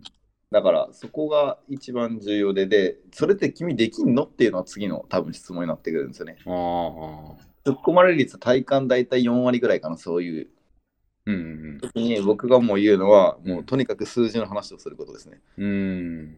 あのー、大体その新規開発だった場合は納期、うんうん。コースがの帳尻が合わないみたいな数字の話なんですよね。うんうん。で、それは大体そのちゃんと工数を計測してない場合が多いと感じるんですよ。うんうんなんとなくでやっていることが多いんで、それを全部バキバキにやりますみたいな話し方をする。うん。うんうんまあ、ちょっと自分の職能を超えた範囲だとちょっとあれだけど、まあ、そういうのもどんどん提案していきたいですみたいなうんスタンスで、うんその一エンジニアとしても。で、うん。うん。運用に入ってる場合、そのサービスがもう動いててお金を稼いでるような状態になってる場合は、うんあの運用したら数字が取れるじゃないですか。うん。で、そので数字のデータ分析基盤がそもそもできてないみたいなところから、あ、じゃあ僕作りますよみたいな。うんうん。感じの話し方をして、うんで、その数字が出てきたら、うんあの、見てきて、その改善してきた実経験はあるんで、それを活かしたいですみたいなことを言って、で、大体どの現場もやってないんで、うん。それで大体通るというか、そうですね。うん、うん。いうのが、もうほぼ、ほぼそのワンパターンだけでやってますね。うんうんうん。うんそそれうはです結ね。構いいなと思って。うんうんうん。それなんかし就活とか転職とかする人もその視点でやると結構いいんじゃないかなと僕は思いますね。そうですね。プリケツさん結構その、まあ、データ分析系も、あの、なんていうか関心がある方ですから、俺全然まあ、その、よくあるパターンでなかったんですけど、うんうんなんかまあプリケツさんが結構口うるさく言ってるから、まあ、それ、その人通りのまあ、知識というか、そうね。が身について、まあ、結構役立つんですよね。うんうんうん。だからそれも、おお、さやるな、みたいな。 やるなというか、うん、あのいい、いいですね、みたいなああ、はいはいはい。感じありますね。そうですね。なんかまあ今ちょっと聞いてる人がいたら、あの、うん興味あればユニットエコノミクスっていう言葉をキーワードにうんいろいろ紐解いていくといいかもしれないですね。うん。あれが結構中心の概念だから。うん。うん。そうですいねや。ー、ことはね、なんかもういつの間にかやはりビジネスの 的な話に。仕事の話になってきます ね。まあ、ヘアさんとも大体そういう話ししてましたけど。ああ、まあそうなりますよね。うん俺もヘダさんです途中まで聞いたかな。うんうんうん。まあ、大体後半はもう俺の愚痴になってんですけど。現場でこういうのが良くないみたいな。やつ言ってんですけど、まあ我々もおっさん化してきましたからね、もなってきましたね。う。うん、もう初老ですよ、もうすごい。確かに。 40歳で初老らしいですから。ああ、もうすぐだね。うん。いやーそう、うちもね、若者がね、最年少今22とかですか。うん。ね、レビンが教えてる人ね、うんうんうん。いや、お22若い。お若いですよね。若いですようね。ん、うん、いや、あの、今課題で思ってるのは、はそのね、若者たちのおじさんリスペクトが強いと俺は感じてるんですよ。い。うんで、それ、いいことなんですよね、基本的にはうん。。うんなんだけど、なんかおじさんたちを過大評価しすぎてるのがちょっと怖いなと思ってて、うん。それは僕、多分僕に対してもちょっとあの若者たちは、僕の場合は結構過大評価されてると思ってるんですけど、うん。もしかしたらあの口先でリップサービスされてるだけかもしれないですけど、うん。うん、なんかそのとりわけ技術力に対してのうん。系統が若干あるなっていうのはうんうん傾向としてはあると思っててそれがちょっと心配だなって思ってるんですようんうんレミンは技術力あるけど技術に傾倒してないじゃないですかうん。うん。でそれってどうやったらできるのかなもうこの間この話したなそう そうなんですよねそれが結構どうしたらいいのかはあんまりよくわかんないなと思ってて僕もはしかにかかった時あったんでねそういうのねまあ、ね俺の場合は、そのなんかまあ、うん正直なんか、そこも、なんていうんですかね、追求したらというか、ガチで勝負したら、まあもう負ける人たちが活動してる分野やと思ってるんですよ。その、例えば Google の技術者みたいなやつはいはいにはもう、その、なんていうんですかね、まあ、素の頭の良さでは、まあ、あんま、その計算能力みたいなのとかでも全然勝てねえなと思ってるから、なんかまど、真面目に組み合っちゃダメだみたいな。はいはいはい感じがあるんで、なんかプロダクトの、その、なんていうんですか、もう一個中、ね、具体的なレイヤーで勝負するしかねえなっていうか、あはいはいはうい、ん。あの、なんていうんですかね、だから、素の、もうどこが出題範囲か分かんない数学のテストとか出されたら絶対負けるから、はいもう、あの、分かってる、出題範囲が分かってるテストで、そこだけめちゃくちゃ勉強したら、まあ、勝てるかもしれないじゃないですか。そうですねだからそこでしか勝負しないみたいな感じに、じゃないと負けるんで、状状態的に負けちゃうんで、うんうんあの、将棋で言うと、はめ手で勝つみたいな。あはいは相い手がつ、の方が絶対上ってことは分かってるから、もうはめ手でしか勝負しないみたいな。はいでも知ってたらもう、あ、もう負けですみたいな。負けをすぐ認めるみたいな 感じじゃないといけないと思ってるから、技術ではもうあんま勝負する気がなくて、はいもう物作るっていうところでしか勝負してないっていうのはありますね。あうんあ、わかります。うん俺もそうだな、なんかうんこう、自分の、うんあの、素質みたいなもので勝負しようとは思ったことはないですね。ああうん。うんなんか、あのー自分が凡人だっめちゃくちゃ凡人普通の人だったとしても、うんなんかた戦えるようなやり方でやりたいと常々思ってますね、うんうんうんうんうん。うんありますね。そうじゃなかったら運ゲーですもんね、うん。うん、まあ運ゲーを死ぬほど繰り返すっていう戦い方もありますけど、うん。うん、これはそうですねうんだから常識寄りの戦い方とかをするのは結構うんなんですかね、うん、あのあんまりしたくないというか、うんがっぷり4つに組み合ってみたいいなや、正直ほんまにね、ゲーム実況とかもそうだったと思うんですよ、俺も。その、ゲーム実況も、その、おもしゲーム実況の面白さとか、うまさとか、だけで勝負してたら、なんか、かつて伸びたような、あの、伸び方はできないと思ってて、その、はいあれって、最初にやってたから、前回、あの、タロチンさんともラジオしたんですよ。あの、はいまだ公開はしてないんですけど、あの、はいこの喋ってる瞬間には。あの、うんうんプリケツさんの前の回に、あの、多分上がると思うんですけど、タロチンさんも言ってたんですけど、やっぱその、ほんまに面白さとかで勝負してたら、お我々今みたいになってなくて、はいあはいの、なんか、初めにやってたから、俺らしかいなかったから、俺らを見てくれてただけで、はいあの、ガチで勝負したらもっと上がに、上のやつにやられてるから、もうほんま先行者利益を取るしかないみたいなこはいはとい言ってあって、もうそれはほんまそうだと思うんですよね。うんわかるわかる、うんなんかそういうもう絡めて勝負というか、はいやるしかないなっていうのは正直ありますね。そうですねうん。そうなんですね俺もそうなんかこうみんなが徒競走やってる時にバイク持ち出すみたいな戦い方しかしかしたくないん ですよねそれねなんか前職の先輩に言われたんですよね、うん。なんかプリケツ君はそのなんかルールに書いてないからって言って、うん堂々とバイク持ち出すような人間っていううんうんうん僕はそれすごい褒め言葉だと思ってるんですけ ど先輩はけあのなんかディスってたみたいなんですうん。うけど、いん。やそれ以外でどうやって勝つのみたいなお前もしかして徒競走で頑張って戦うのっていうたまたま徒競走の才能があったら勝てるかもしれんけど、うん。まあもしくは情熱何があれば勝てるかもしれんけど、うんなかったら負けるからそれ運ゲーじゃんみたいな、うん。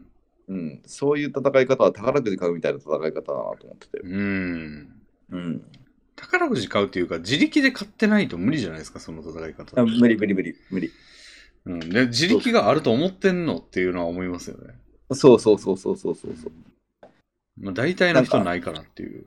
そうそうそうそううんそうなんですよ。僕も全然自力に自信がないタイプなんで、うん。はい。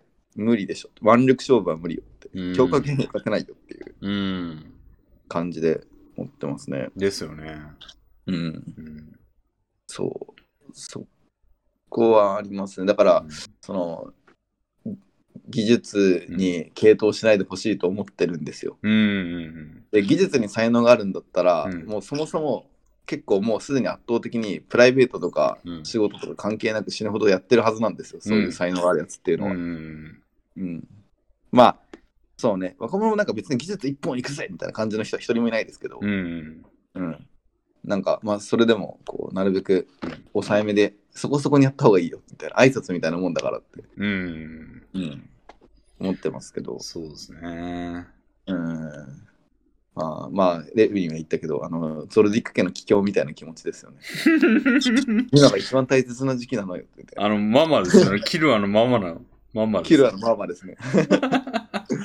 キルアのママみたいな気持ちで若者を見てますよね。あーそういえばなんかブリケツさん将棋を好きじゃないですかああ、そうですね。うんいやなんかねあのタロチンさん前回のタロチンさんとの将棋彼あの見る側の将棋好きなんですよねああ、はい、はうい。ん、なんか将棋の話ちょっとしてたんですけど、なんはかい俺が初段で、なんか社内ではボコボコにされてんですよみたいなこと言ったら、ああ、はい。あの、初段って強いっすねって言って て、なんか、よく考えたらなんかうちの会社って2段、3段、4段が多いじゃないですか。あ、おいおいおい。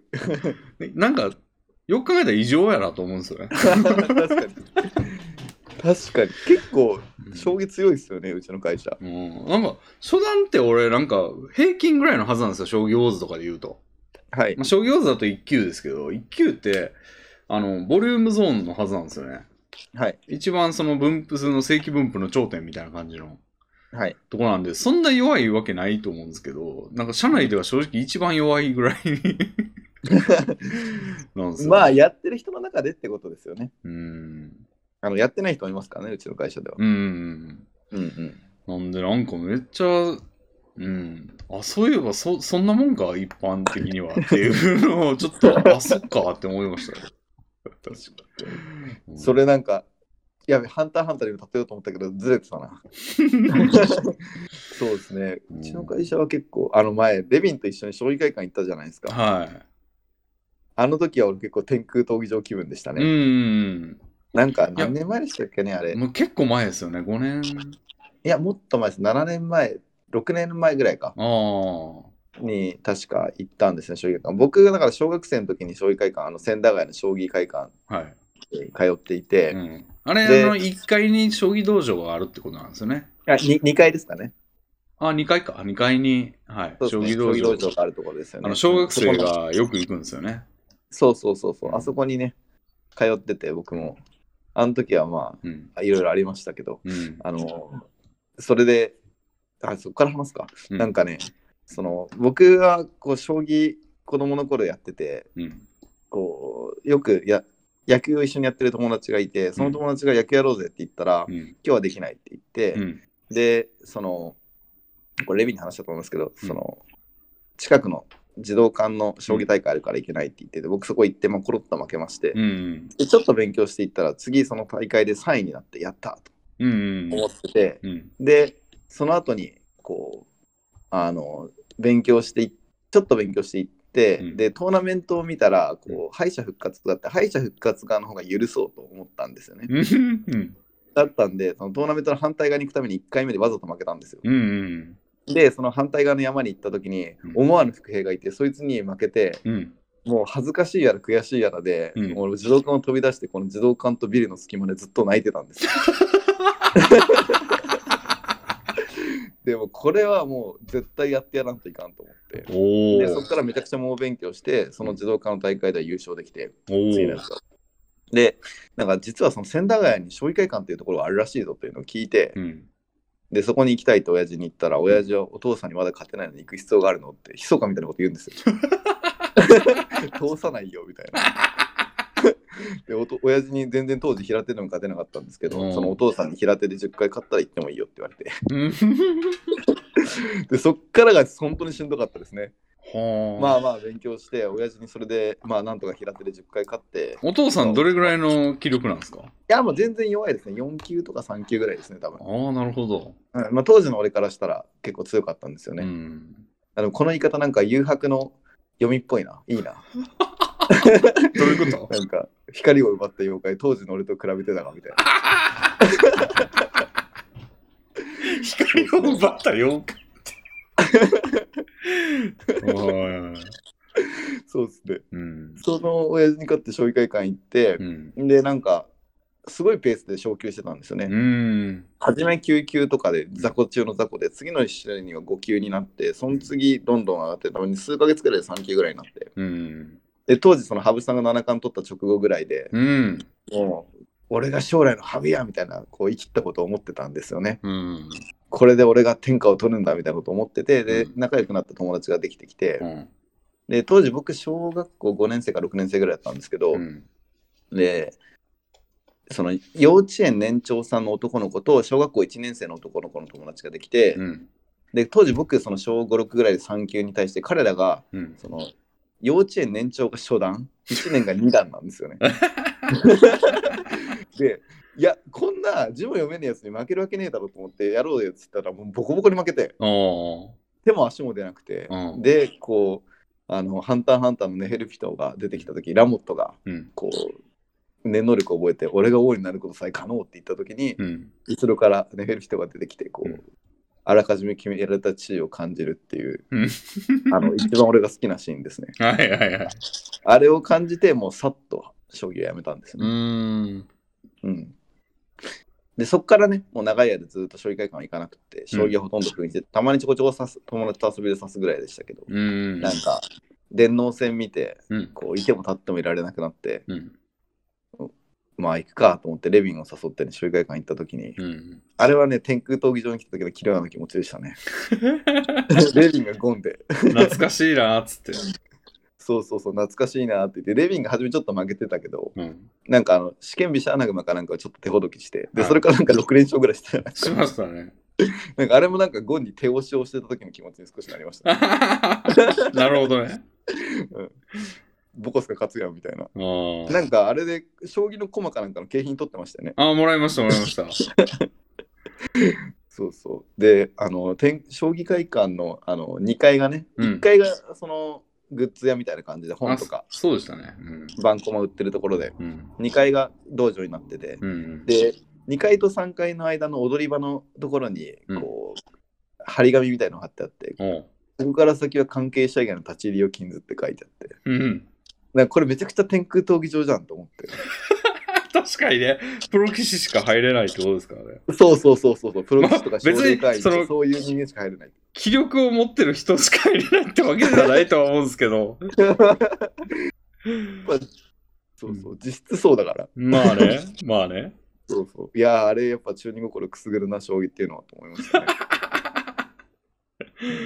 ありましたね。でも、あの時、そうですね。俺もなんか5級ぐらいまで、なんか最初10級とかで、なんか、小学生にもボロ負けしてたんですけど、 はいはい。手ほどき受けてからやったらなんか勝てて、まあ5級ぐらいまでいったんかな。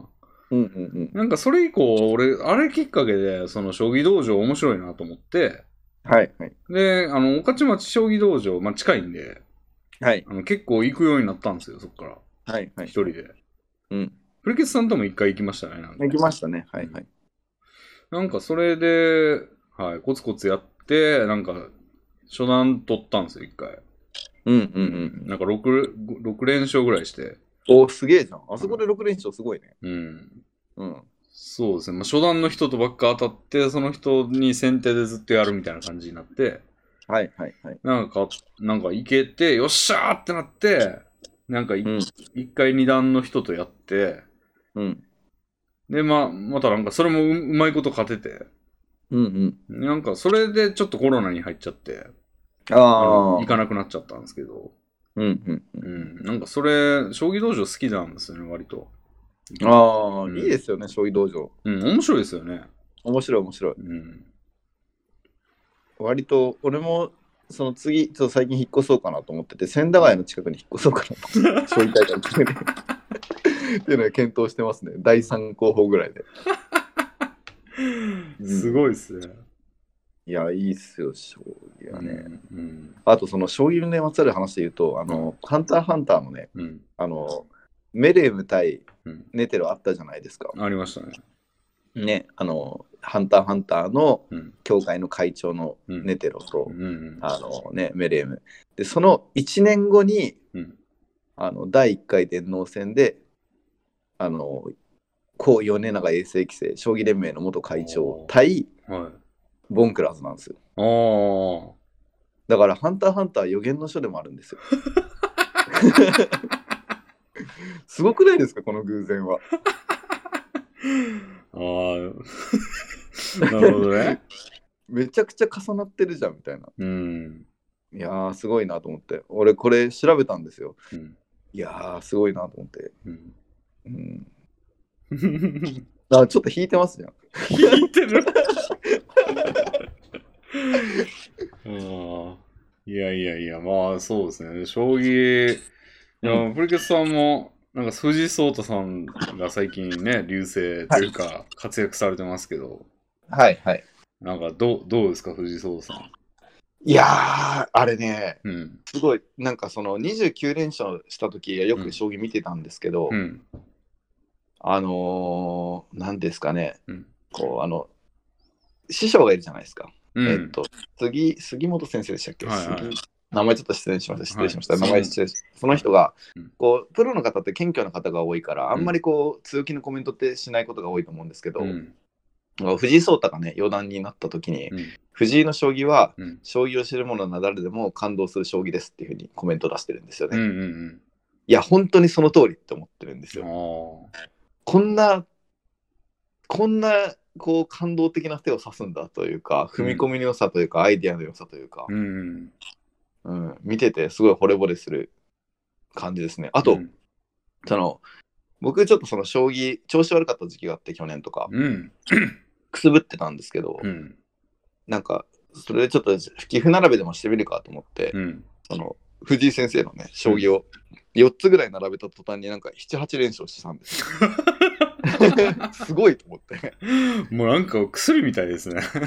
そうそうそうそうそう。いや、本当に薬みたいな感じで、おこの効果がね、一時的にしか効かないんですよ。お並べて刺すと強いんですけど、並べずに刺すと弱いんですよ。おで、短期的にしか効かなくて、これ何なんだろうな。何なんですよか、くそ われ。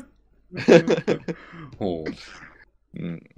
どうですか、レビンは。藤井先生の将棋見て、なんか思うところありますかいや、もうなんかわ、わけわかんないんですよね。もうあの、レベルはちょっと正直。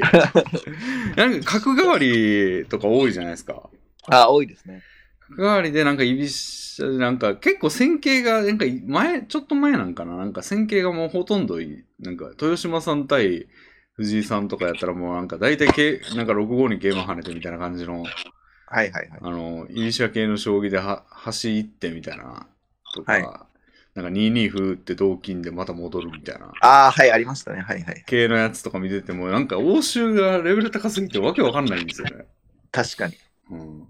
俺もよくわかんないことはありますね。うん。難しすぎる。というか、多分分かってる部分もあるんですけど、うんその意図の中のなんか何パーセント理解できてるか自体が不明ですね。うん。うん。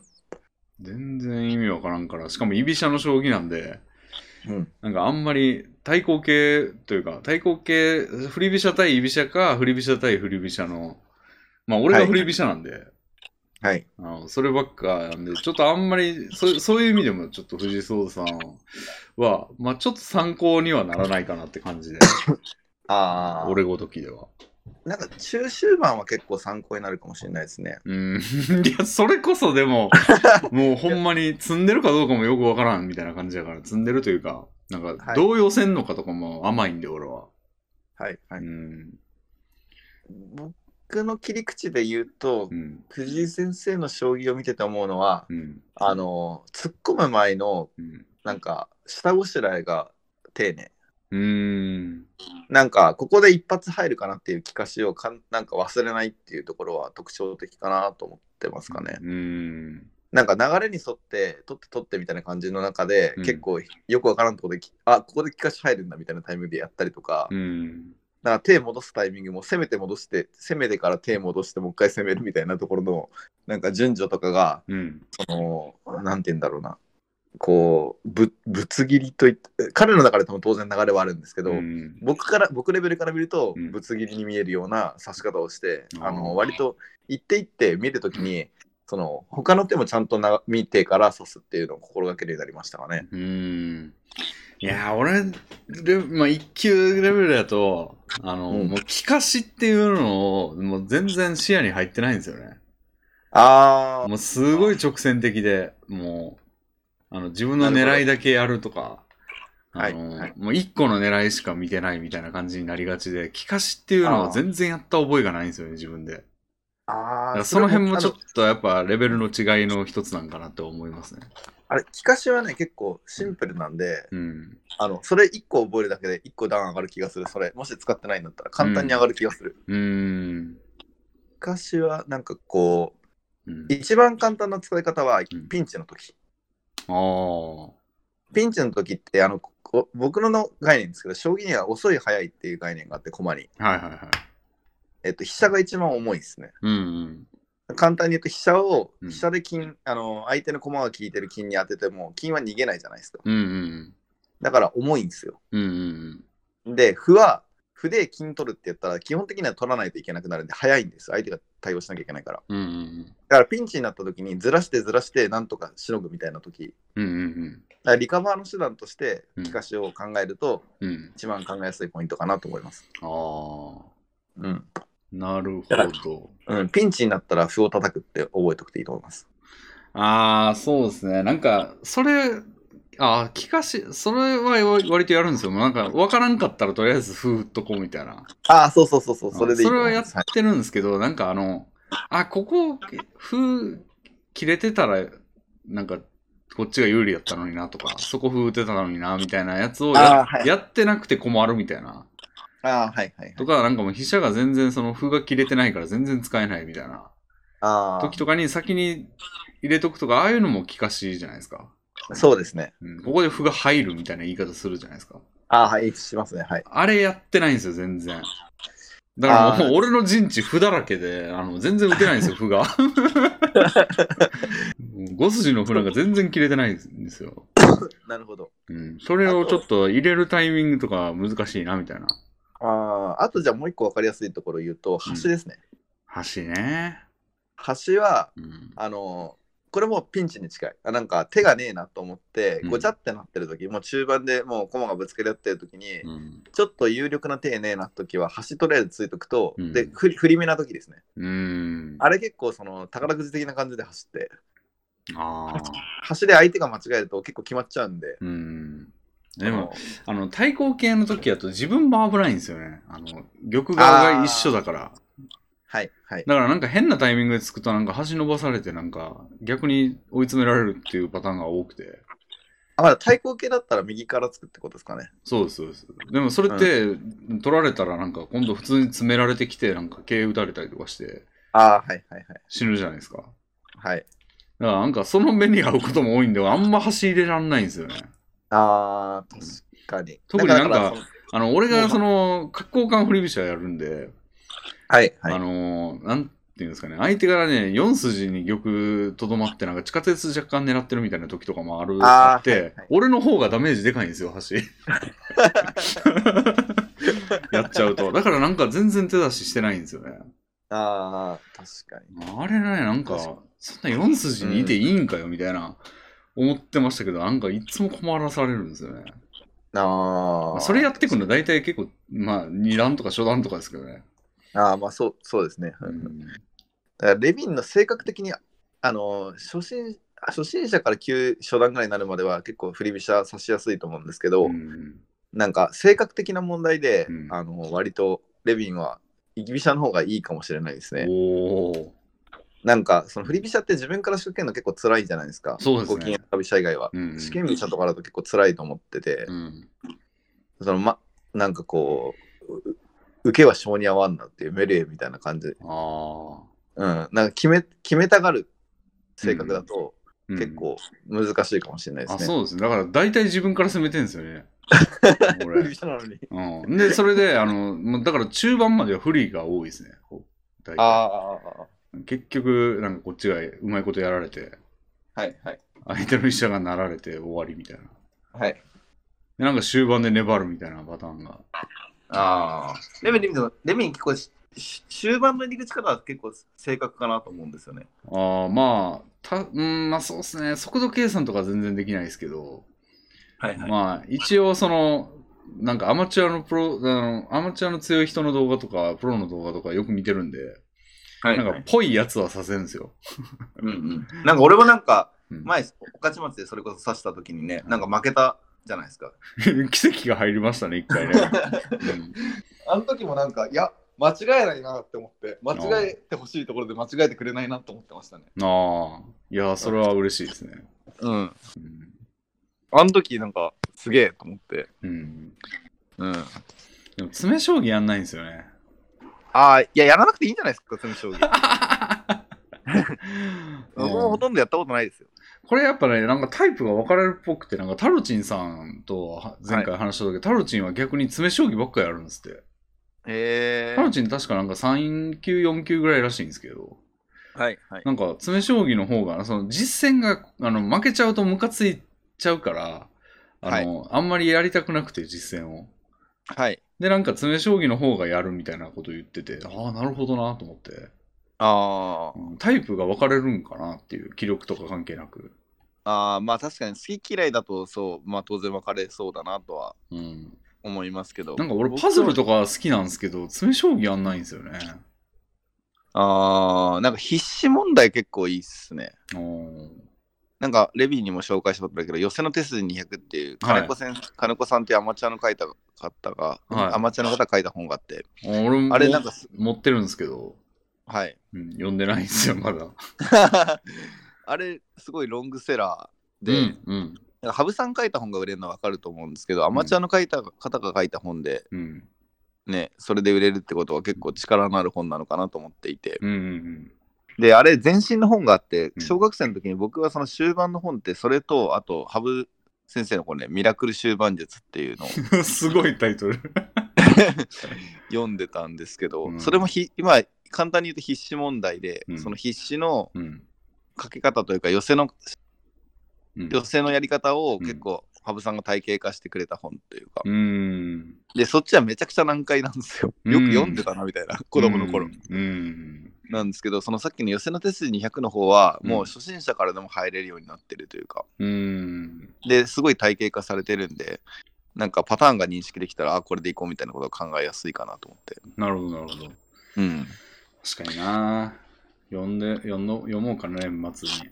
うん、ああ本はいっぱいあるんですよ。あの、羽生さんの、羽生の頭脳みたいなあー、はい、ありますやねつ。も全部買ったんですよ、俺。おー、すごい。で、だから、なんか、いろんな手筋乗ってるやつもあるし、その金子さんのやつもあるから、めちゃくちゃはいいい教材揃ってんすけど、はい、ちょはっい。と読んでなくても、なんかひたすらて、なんかて、なんていうの、手なりに、あの、はいもう今の記録でずっと延々とやってるんで、それは強くなんないわっていう感じなんですよね。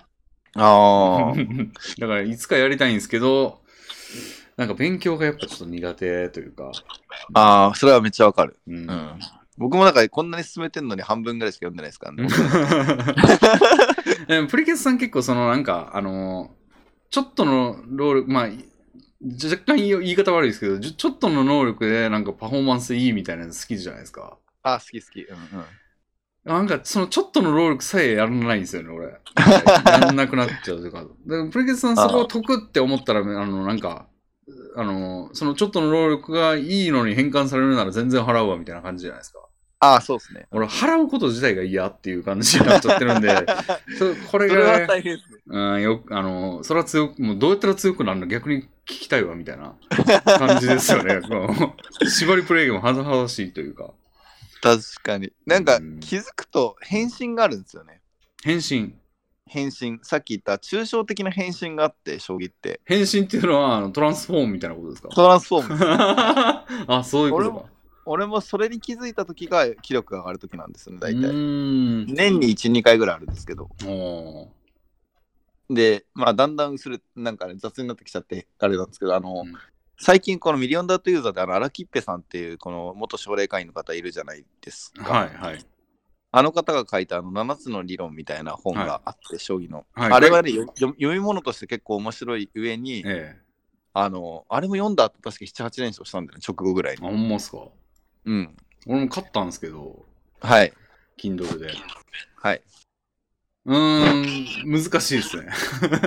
ああ、 確なんか現代、そのプロ棋士の考え方がまあ分かるんだけど、かに。うんうん分かっても俺の俺には縁遠いなっていうか。ああ。なんか、中終盤以降の話も書いてあって、はじめ、うん序盤からこう順番に書いてるんですよね。こうっちをん、うん。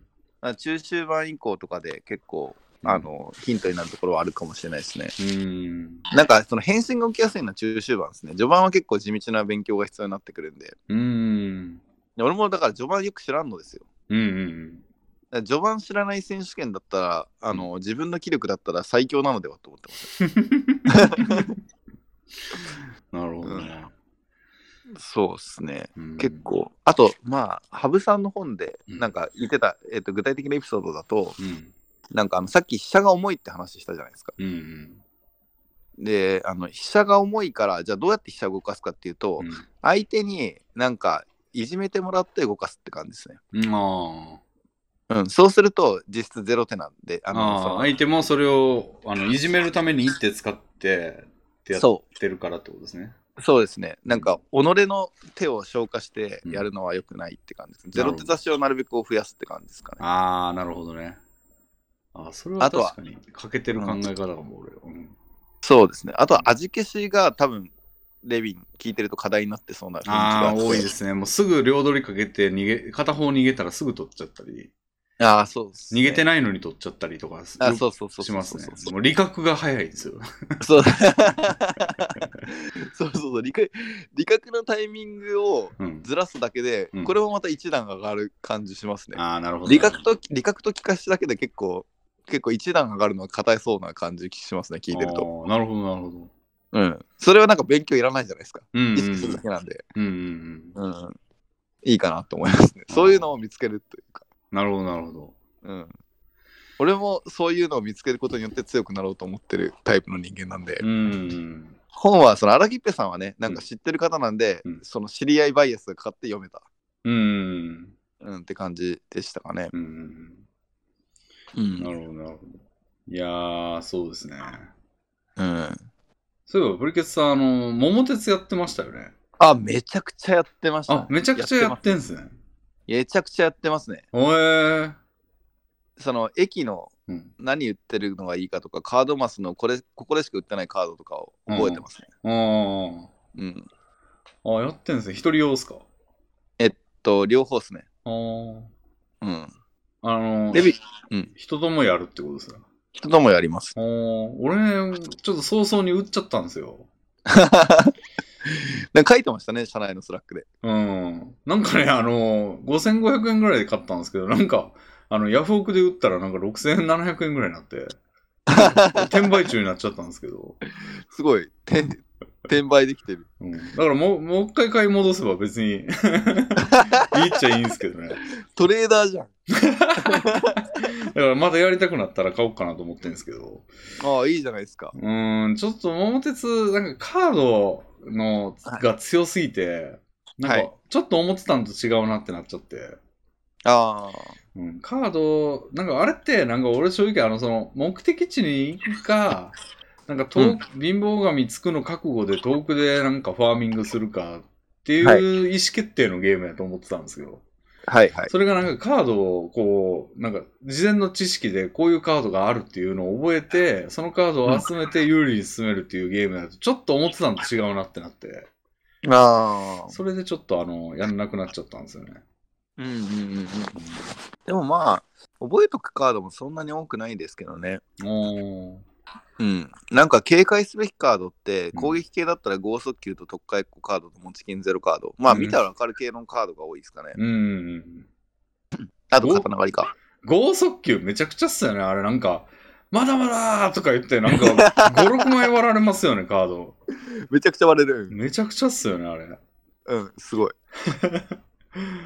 そうだから、そうの、ん僕の作戦は基本的には、房総半島オアノットなんですよね、序盤は。まあそうですね、千葉のあたりをぐるぐるして。。そううそうね。そう、房総半島をぐるぐるしてん。やるか、うん。 で、なんですかね、あのー結構その、な、な、泣かせに行くというか、なんかほう初見の言う、初見の初めてですみたいな人にも結構えぐいプレーをしますね。いや、俺もね、あの、ちょっと一回実家帰った時に、最近、はい。あの、は弟と桃鉄やったんですけど、はそのい。まさにその最新の桃鉄ね、まだ売る前に。はいはい。なんか俺もその時にその手法を使 って、なんか弟を、なあ、ああ、ああって言わせてしまいました ね。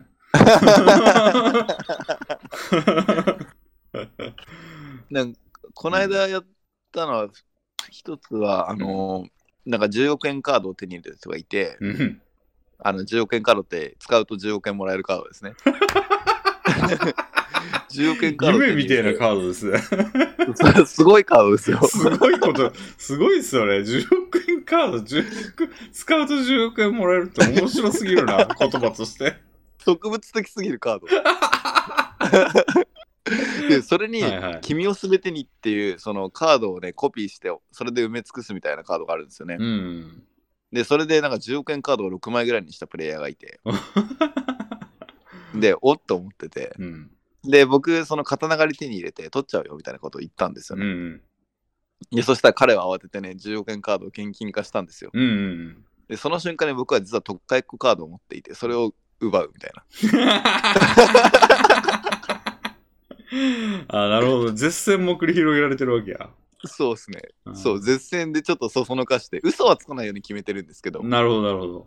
うん、嘘はつかないようにしてるんですけど、ん余計なことは言わないっていうプレイで。うーん。うん、とか、あとはその、角っこに入ったやつを指定うんちで閉じ込 めて、キングボンビーずっとついてる何もできんみたいな。面白いですね。そう、やったりしてあーますね。となかなか楽しんでますね、それは。楽しんでます ね。あと刀狩りを、なんか刀狩りとかをなるべく持っといて、うんその刀狩り取った瞬間に刀狩りするみたいな、それを。ああ。うん。まあこれ上等手段ですけど、うん。あとはまあフルポケットガード法、あの、ハンターハンターでもありあました特けど。性例で埋め尽くすっていう。そうっすね。はいあれも買う順番がありますよね。なんか特性例先に埋めなきゃいけないですよね。ああ、そうなんですか。あの埋めた方がいいか、正確には。えっ、と、貧乏神で、うん。そのカードを割るイベントと、うんあの一番上にあるその残ってるカードを売るって大事にしてるカードを売るっていうああ。割り方そう。の普通に関わるんで特性例先に埋めといた方がいいんですよあ、なるほど。はいはいはいはいはい。 ちょっとした手順の違いですけどまあうんそういうところも気を張った方がいいかなっていう、なるほどね。ああ、そういうことなんですね。 そうですねおあとは物件で覚えておくべきポイントは、うん上野と、うんうんうん。上野のあの小倉アイスうん。あれやばくないですかなんか、原宿のタピオカがやばかった覚えがあそうそう原宿のタピオカもやばいですね、うん。うん、原宿も1億1億2億で100%のやつがあるんでやばいっすよね。倍、年、もう、利回りすごすぎるやろっていう。そうそうそう。あとなんか、サバエっていうと、あの、北陸にあるほうほうほうやつで、確か2億100%のが1個あるんですよね。あサバエに。あと、四国だっかどっかにもう1回、大阪だっけな、もう1個ぐらい、確か、えっと、とんかつパフェ屋が1億100%ですね。あ。なんかそこのうん上の原宿う、んサバエ、そのとんかつパフェの4つは抑えた方がいい。 なるほど。うん。ああ、やり込んでますね。やり込んでますね。うんめちゃくちゃやってますね。うんいや、クリスマスイブも僕一人でやってたんです けど、なるほど、なるほど。はい。うんで、その時にいつもやってるやつが、なんか見え張りやがって、ほう。なんか、やらないみたいな、今日はやらないみたいなこと言ってて、あのークリスマスイブに。クリスマスイブに、いやうん、暇っしょって、まあわかんないですけど、実際は。いや、暇でしょって思っててう、ん。毎日のようにやってたのに、うん今日はやらないんだみたいな、ちょっと僕それで少しいじけましたね。で、もう一人のやつもなんか、うんすいません、ちょっと他のところで別枠で立つかもしれないんで、かもみたいな。あかもじゃねえんだよ、こっちは確定なんだよみたいな。あ。ほがあって、そのちょっと意識のズレがあって、うん部活でこう、ちょっとね、熱心なやつと少しなんかゆるっとやってるやつみたいな差がありました ね。う。どっちがどっちなんですか、プリキュさんは真面目にやってる方で。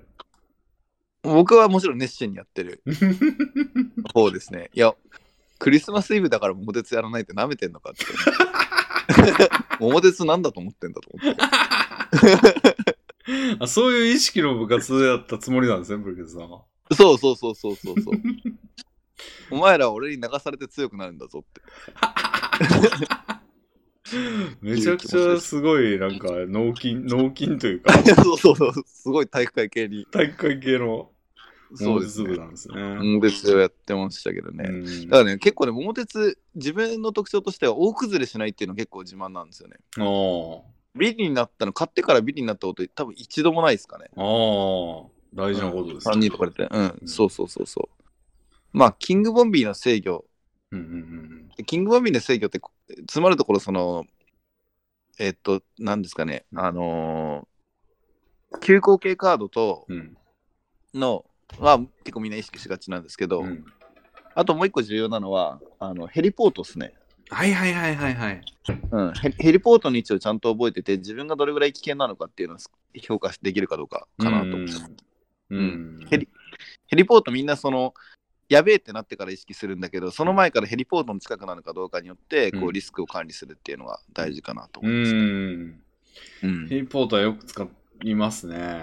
あれなん使いまかすごいですよね。なんか候補値がランダムで何個か上げられて、そう。、その行かないいこともできるっていうのが、そうですね。うん、大きいですよね。あれ、大きいですね。あのなあんとはかぶっ飛び系もなんか、あの星ぶっ飛びとかだとあのはい。使わないっていう選択ができるから強いですよねあれ。ありますね。あれ、桃鉄、あの、ハンターハンターあれ意識してますよね。 うん。なんかカードをセットすると、はいはいあったやつが見えるみたいな。あれは多う分、んその、桃鉄のあれを意識してるんじゃねえかなと思いました。えヘでルもポケッあトれガード法もそうですからね。あーあれって桃鉄の方が先なんですか元からそうなんですかねあれ。桃鉄が先じゃないですか、多分。分。うん。で、富樫先生は多分そ れで名前つけたんじゃないですかね。 なるほどね。うん。多分。あれめちゃくちゃ強いよな。持ってるだけで強いというか、つかい消費しなくても、なんか選択肢があるっていう時点で相当いいですよね。そうそうそうそう、あれかなりいいっすね。うん星飛び周遊とか壊れてるなと思いますね。うん。うん。そうね、ロイヤル EX がまあ一番壊れてんだよな。ああ、なんか、望み周遊とかをなんか増やしたりしてあましたあね、ありますね。リニア周遊とかあるんですけど、うん。そのリニア周遊とかだと周遊禁止で止められるんですけど、ロイヤル EX は周遊禁止で止まらないんですよ。おー、なるほど。はい。あそういうそうなんの、だそうか、なるほど。そ名前の違いやけど、う。そうそうそうそう。実はそうなっ名前てのた違いので。か。そうそうそう。だから、うん割と、ロイヤル、その、リニア周遊っていうの硬いように見えて、一個壊す手段がある分、ちょっとリスクがあるんですよね。なるほどな。うん。ああ。俺もとにかくそれを追い求めてましたわ。ああ、そ周遊そうですもう一番サイコロ多いやつの周遊をが出るまで、千葉をぐるぐる回るぜ、みたい な。そう、そ感じだれけでど大体でも正解っちゃ正解ですけどね。ああでもそういう落とし穴も一応あるんですね。ありますね。あうんあ。なんかあれみたいですね。あの、ハンターハンターのグリードアイランドのあの試験みたいな、アベンガネが受けてた試験みたいホーホーリーウォーターは対象にならないみたいな。 な。そうそうそう。あ、くそみたいな、そうそうそうそう。うんプーハットが悔しがってたやつ、悔しがってましたね。ああ、なるほどな。うん。いや、結構やり込んでますね。やり込んでますよ。うん。なんで売っちゃったんですかいやあ、でもさっきう言ったん、カードそう。があれからからか。いや、そうでもその辺覚えていくとやっぱ面白いうん。ですかね。あとは、あのなんだっけめなんだっけヒーロー、ヒーローが今回登場してますよね。ああ、なんか、あの、歴史上の人物みたいな。そうですね。あれもヒーローのコンボがあるんで、うん。で物件のコンボなんですよね、簡単に言うと。うんうんここ独占しながらこれを買うといいみたいな。うん。うんうんペリーとかは確か下田かなんかを買って、うんえっと、ジョン万次郎記念館かなんかを買うと確か手に入って、うん。うん。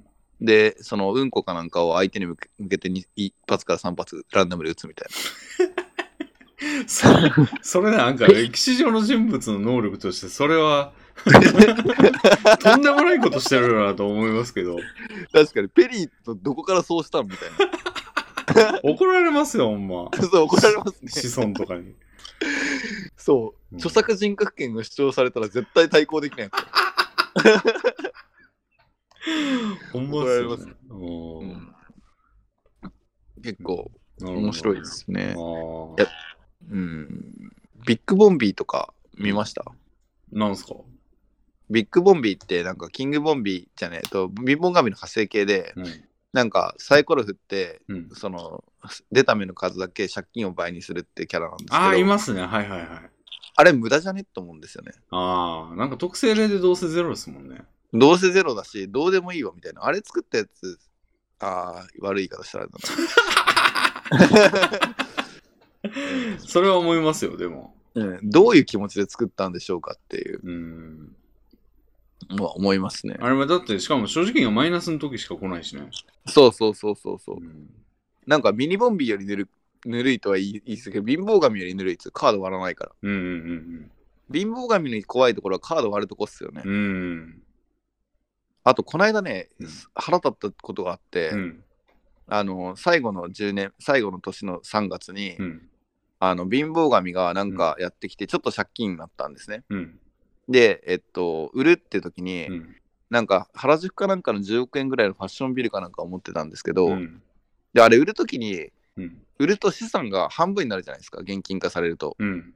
で、そのファッションビル売り上がったんですよ。うん。うん。それによって5億ぐらいマイナスになったんですよね。うん。うん。まあそれでいずれにしろそれなくても負けてたんですけど、うん。最後その緻密なそのランキング計算するときうんには、うん。売りましょうかって時に任せたらダメなんだなってことが分かりました。うんうん。ああ、なるほど、なるほど。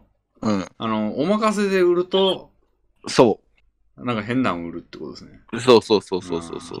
そう。なんか売る数が少ないように最適化されてるように見えましたかうんうね。んうん。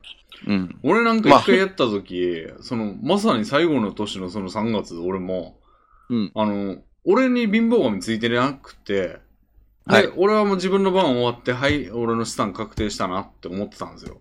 はい。そしたらなんか、後の、その、最後のやつが、キングボンビーついてて、はい。まあなんか嫌なんでないといいよね、みたいなこと言ってたら、はいなんかそいつが、なんかあの、暴走列車みたいな感じになって、はいあの、自分のいる場所の周りの物件をボコボコに壊すみたいな感じ のイベントが起こって、で、そこ、はいそいつがいるところの周り、俺の物件だらけやったんですよ。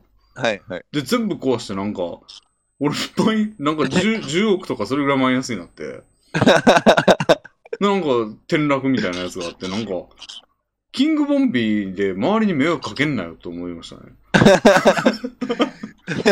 めちゃくちゃ腹立ったわ、あれ。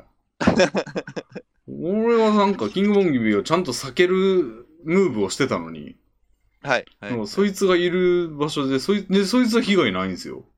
はい。はい。持ってないから、物件を。あひどかったな、あれ。あ。あ、それ俺まだ引いたことないかもしれないな。うん。あ、それでもむしろいい戦略かもしれないですね。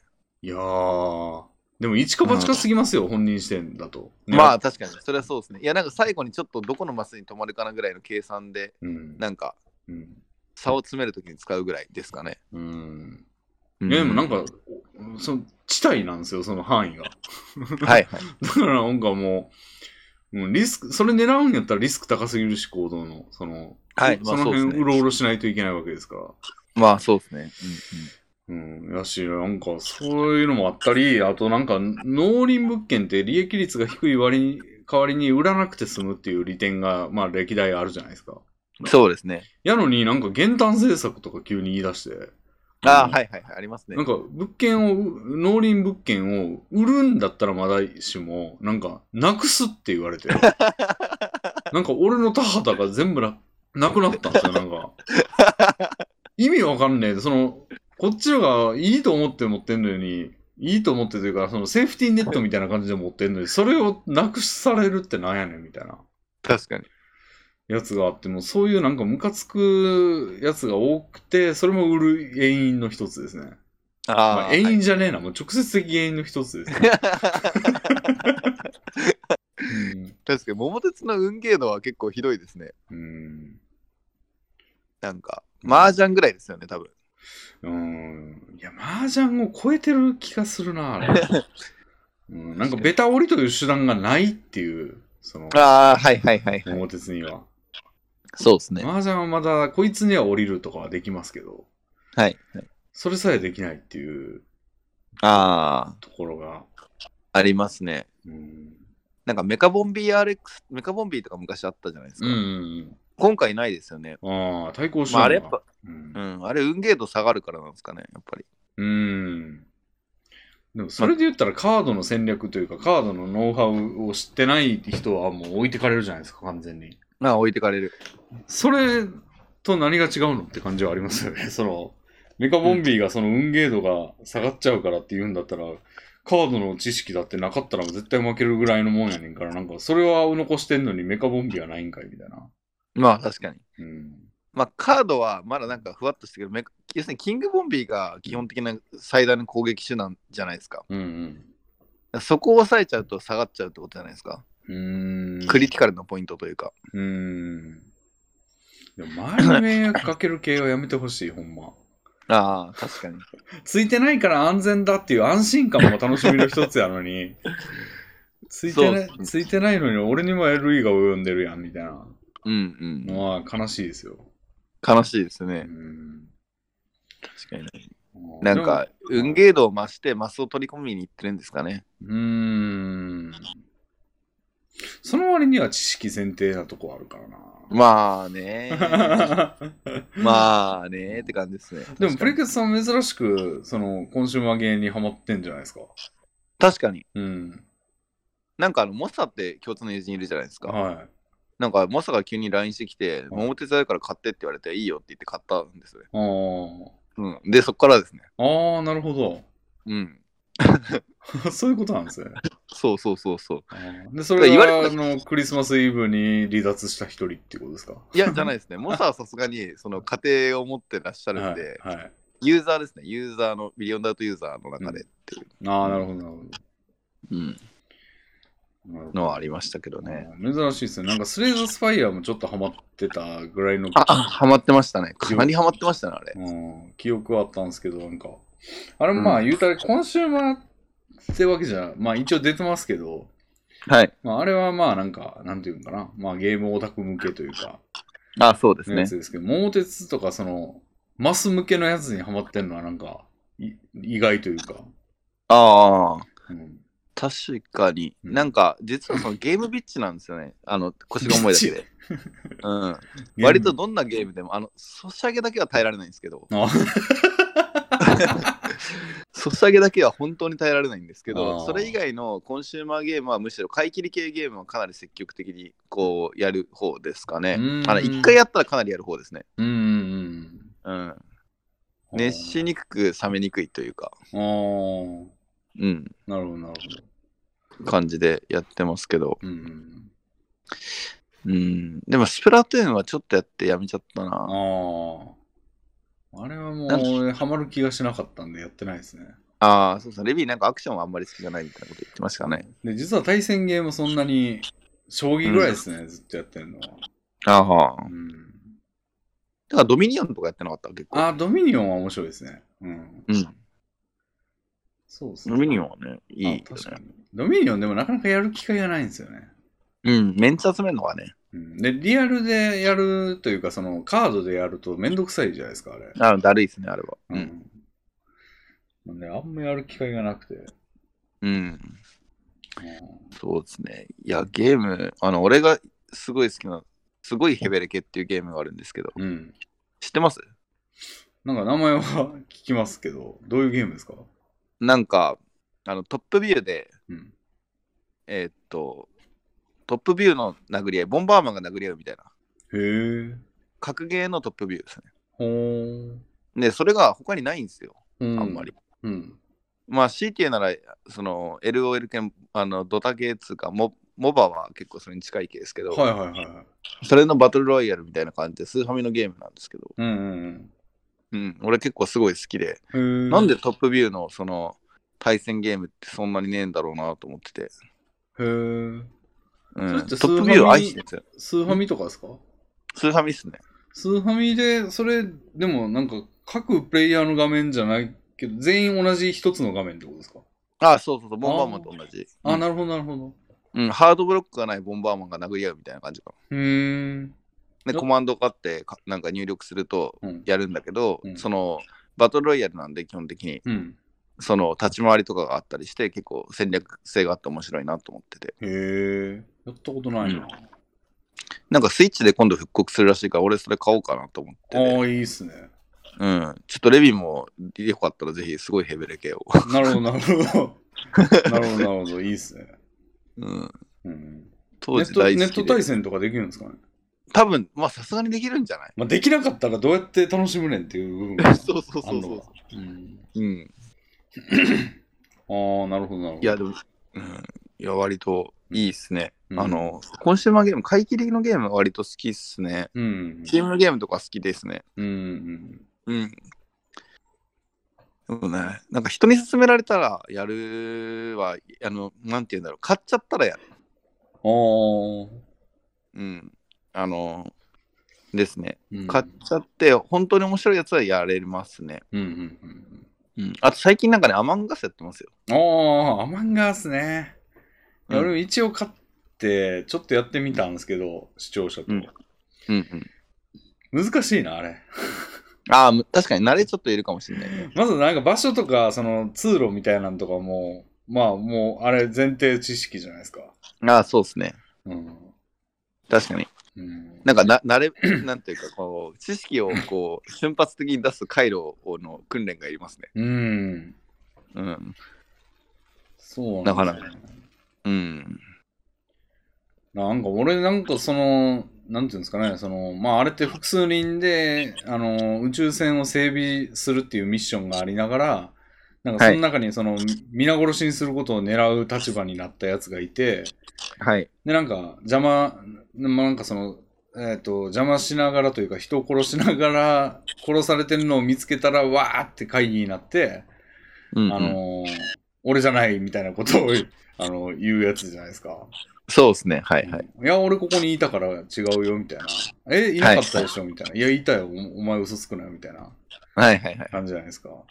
はいあれ、俺なんかその殺す側になることがな連続 して。で、最初、もう即殺してたんですよ。なんか、二人っきりになったりしたら。はいで、なんか、あなたでしょみたいな感じにな って。え違うけどみたいな一点張り で宇宙空間に放り出されて死ぬみたいなやつやってで反省してなんはかいちょっとこう泳がしてなんかいろいろこう策を浪してから殺すみたいなことをあのや ったらなんかあの殺した瞬間に目の前に人が来てみたいなバレてみたいななんかなってでもうこれは慎重にいかないとってなってあの何もしなかったらそのままゲームが終わってなんかミッション達成できずみたいな感じで終わっちゃってってなってはいもうとにかくうまくいかなくて。 うんうわこれ難しいなと思って。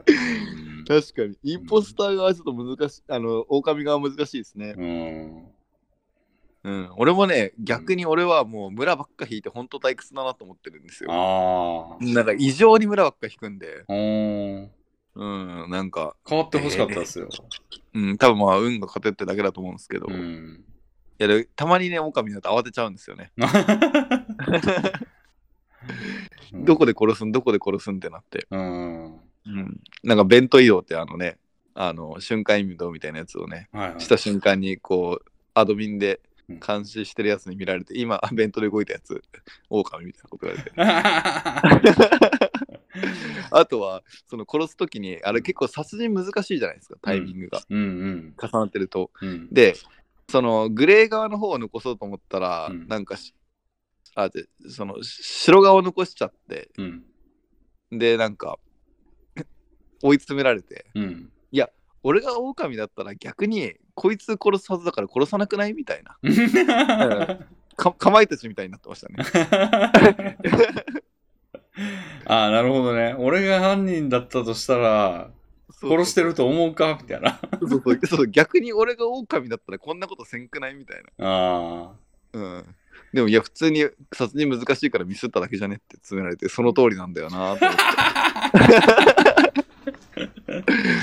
あ。ああ、そういう攻められ方したらもう何も言えないです ね。言えないね、うん一応でも俺が気気をつけてるのは最後まで粘ることうん。まあしてますねあとそのどっち側でもねあのもうこっち勝ちでしょみたいな感じの時でもうんあの向こうが降参するまでは、うんあの一応話聞くよっていう姿勢は持つようにしてますかねおーうん最後まで聞くよってうん喘ぎ声をド S みたいなことを言ってます。 そうですねなかか。なかうん面白い、なんかミリオンダウトユーザー内で結構流行ってて、なんか毎晩のようにやってますね。ああ。なるほど、なるほど。僕もたまに参加しますけど、うん。うん。でもなんか村しか引かんのであんま面白くねえなと思って、うん。うん、退屈だなと思って、あんま表通にはまってましたけど、うん最近もだからちょっとそのクリスマスイブの件があって少しいじけてますから、お引いてんすね、ま大引いてますね、かなり。だ。 なんか、そうそうそう、お前らの桃鉄に対する情熱そんなもんだったみたい な。なんか、買ったけど、まだ開封してないですとかいうやつもいて。ああ。うん、まあ、その、まあ、それ、完全に本人の自由ですけど、うんうん。まあ、部活のね、部長として は、見過ごしがたいというか、なるほどね。うん、あなーりますかね。結構やってますね。やってますねう。んゲーム、あ、でもそんなもんあとなんか最近、その、スマホゲームで、うんなんか、セカボクっていうのがあって、ほあのー、ローグライクなんですけど、う。うん。テキストなんですよ。へえ。 200円ぐらいなんですけど、うん結構難しくって、なんか、その、焚き火とかの木を集めてきたりとか、うん。なんかいろんな装置を集めてきて科学的な装なんか装置を作ったりとかほしながらいろんなものを作ってでなんかその世界で平和に暮らそうみたいなう。へえ、面白そう。そうでそうで全クリするまでの日数とかがランキングになったりしていてうん、なんてゲームですかえっとねセカボクセカボクで検索したら出てくるセカボク。うん。え、出てこない。えっとね、カタカナカタカナかな。えっとね、しあのー終わる世界とはと、お終わる世界と君と僕。ああ。うん。あ、これか。うん、これ面白いんですよ。スマホのゲームへーなんですよこれ、結構ハマってましたね。なんか、うーんミリオンダートユーザーが例によって、これランキングをめなんかちょっと入れてましたね。うーん。うん。あと、スターシュート。はい。知ってますなんわかんか、ないです。スマホのゲームで無料のやつなんですけど、うん。なんか、こう、インベーダーぐらいの速度のシューティングで対戦なんですよ。うーん。インベーダーの対戦みたいな感じでう、んキャラクターがうんその3つぐらい能力を持っていて、うんなんかゲージが溜まっていくとうん。そのショットを放ってうん相手を打つって感じなんですけど、なんか曲がったりする球とか途中消えたりする球とかうん。なんかちっちゃいけど遅い球とか同時に何発も打てるやつとかいろいろいてうんそれでなんかやるんですけど、へーなんかミリオンタートユーザーがすげえランカーに入って ましたね僕そのスターシュートのハンドルネームは藤岡弘かっこ本人でやってるんですけど何してんねん。なんでやねん。そうそうそあ、ういやいでやもこの終わる世界の方はちょっと俺好きそうなんで、そうですねやってみようかな。うん。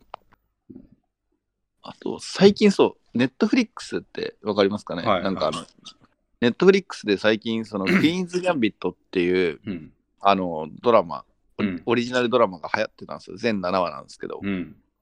で、クイーンズ・ギャンビットってチェスのせんあの戦法の定石の一つなんですよね。うーん。で、なんか、その、話としてはう、ん孤児の女の子が、うん。なんか、その、地下で用務員のおじさんがチェスやってんのを見つけて、うん。で、そこでチェスを手ほどき受けて、そこからどんどん強くなっていくみたいな話なんですけどへ。ーそれがね、最近めちゃくちゃ面白くって、へーちょうどきよ昨日見終わったところなんですけど、うん。でそこからなんか今、チェスの勉強を始めてます。おー。うん。チェスちょっとできると、チェスね、うん見てて思ったのは、うんそのチェスの駒さばきとうんチェスクロックを押すところの動作がかっこいいんですよ。あああ、かっこいいっすね。れやりてえな、みたいな。ああ、なるほどね。うん。ああ、たまに見かけますけど、なんかあの、デトロイトとかっていうゲームがあるんですけど、あれとかでもなんかそのアンドロイドとその老人が、あの、やってるところとかもかっこよかったですもかっこいいよね、カッカカカみたいな。ん。うん。かすってやってパコって取るところとかっこよくないですか駒取るといこやー、ろあと、とか。かっこいいですね。かっこいいですよね、うんチェスのアクションは。うん。あれいいなと思って。うんうんねはは生えるというか動画で生えて見ててなんか気分がいいというかうん。う、ん。うんなよんかかあったの、です、ハねブ、さんと元世界チャンピオンみたいな人もやがやってるやつとかもかっこよかったですね。あああれねあのえーっとアドアスでしたなんだか風で終わる名前の人。ガスパロフガスパロガフスパロフ。あガスパロフガあスパロフみたいなやつですね、かっこいいですよね。うん、うんあれあの日俺仕事休んだんで すよねなんかその日前職だったんですけど大事な会議があるって言ってて、はい。でガルリ・カスパロフだそうで、うんなんか羽生さんとやるってもう歴史に残る一戦やんと思っておう。で、なんか先輩にその日休みますねっつって、その日この大事な会議あるじゃんっつって、いや、全然それよりこっちの方が重要なんでって言って休みま した。なかなか狂ってますけ ど。なるほどね。う。うんんあれ見てよかったですよう。んしかも何のミーティングだったかも今覚え覚えてないぐらいなんで、もう全然よかったですけど。あーかっこいいっすよね。あ羽生さんかっけえな、ほんと。うん。あれ、カスパロフがね、あうのんドローを引き受けなかったですよね、千日手みたいなのを。ああ、そうでしたっけ。なんか2戦目かなんかは、うん。なんかドローになりそうだったんですよ。千日手模様だったんだけど、うんカスパロフの方がうん、その、打開して、おで、羽生さんに勝ったんですよ。おーなんか見せてくるじゃんと思って。おーうん。いや、羽生さんも嬉しかっただろうなと思って。うん。うん。かっこいい。いいな。かっこいいんですよ。うんチェスで、あはの、確かにすごいですね。かっこいいじゃないですか。うん。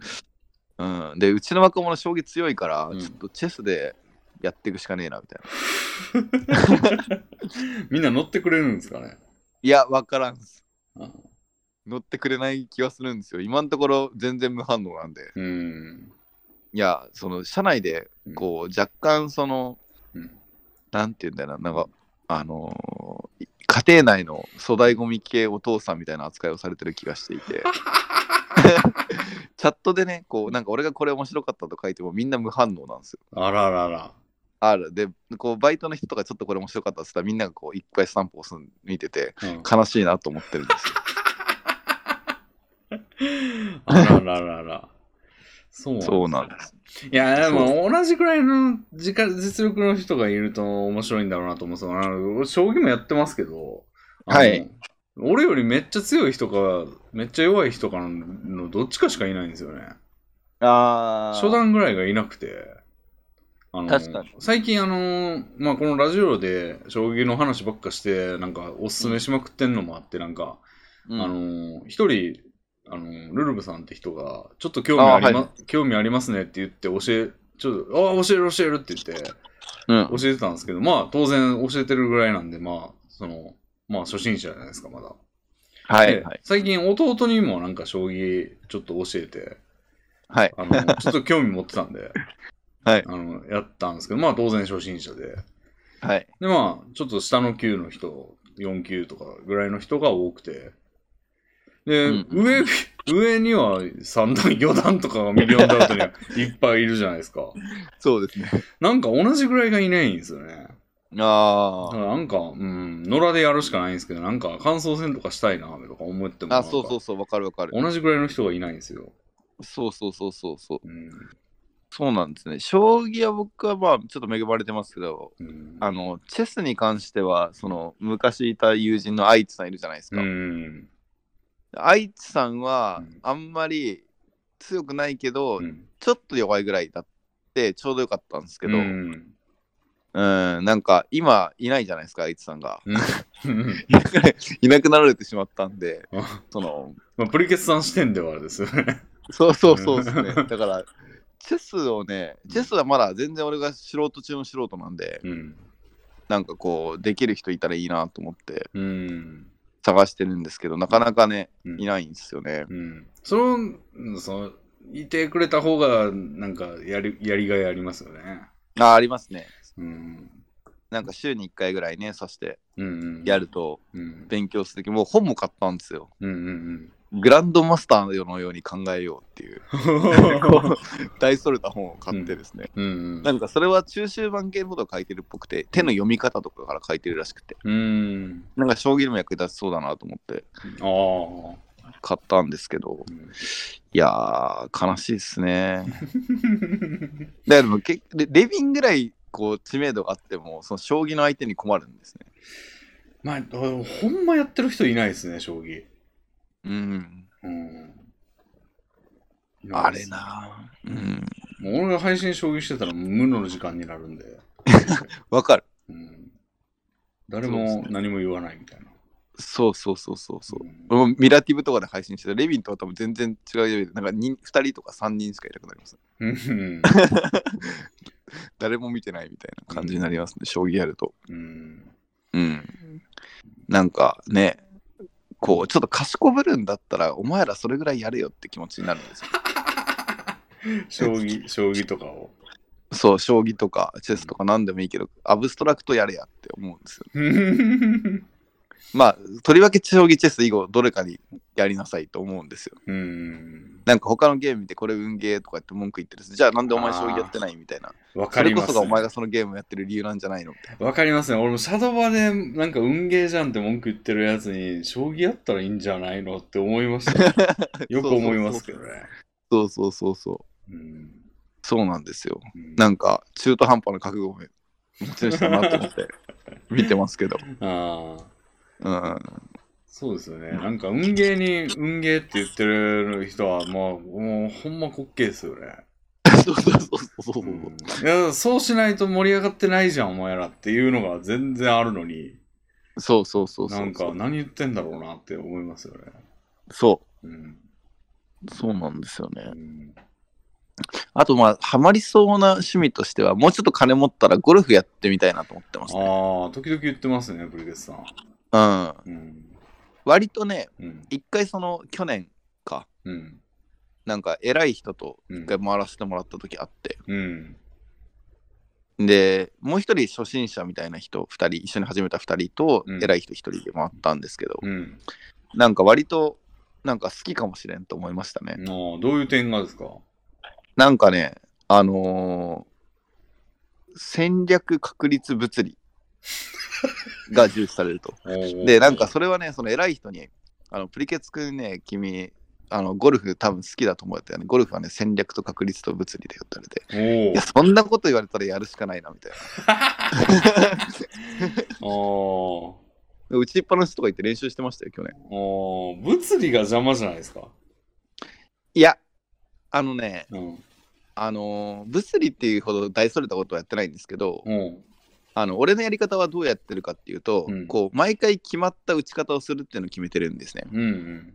で毎俺の打ち方を手なりにやると右側にパーンと飛んでっちゃうんですよ。よくあうるん初心者がいるやつは、なんで俺は左を向くことにしてるんですよ。 うん、 なるほど。あの、右に飛ばないようにするんじゃなくて、もうと、それを織り込むっていう。そうそうそう、織り込んで、んこの角度で俺は左を向けばまっすぐ飛ぶっていう角度があるので、うん。それを全部そのススマホのテキストにメモに残しといて、その手順通りにやるみたいなるほど。な。うん、で、なんか、その偉い人も打ち方わけわからんけど、まっすぐ飛ぶのすごいねって褒められて嬉しくなりました。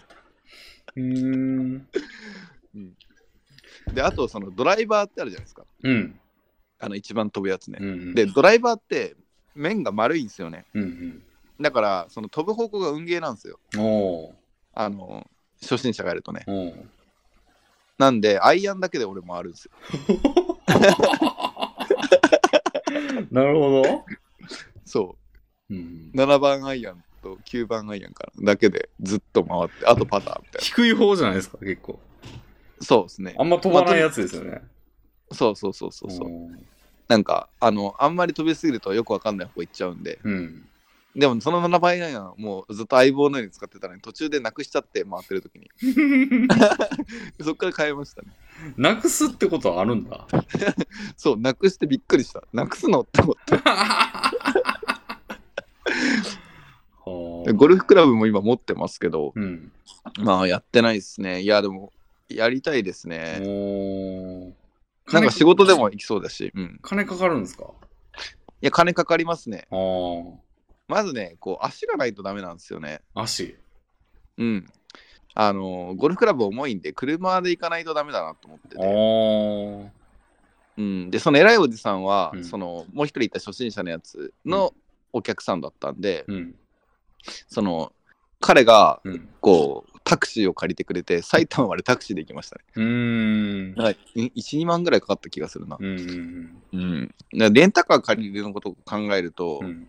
まあタクシーで行ってもそんなに変わんねえなみたいな、うんうんうん、感じがしてうん。うん。行きましたけどまあ車持ってる方がいいなとは思いましたうんうねんうん、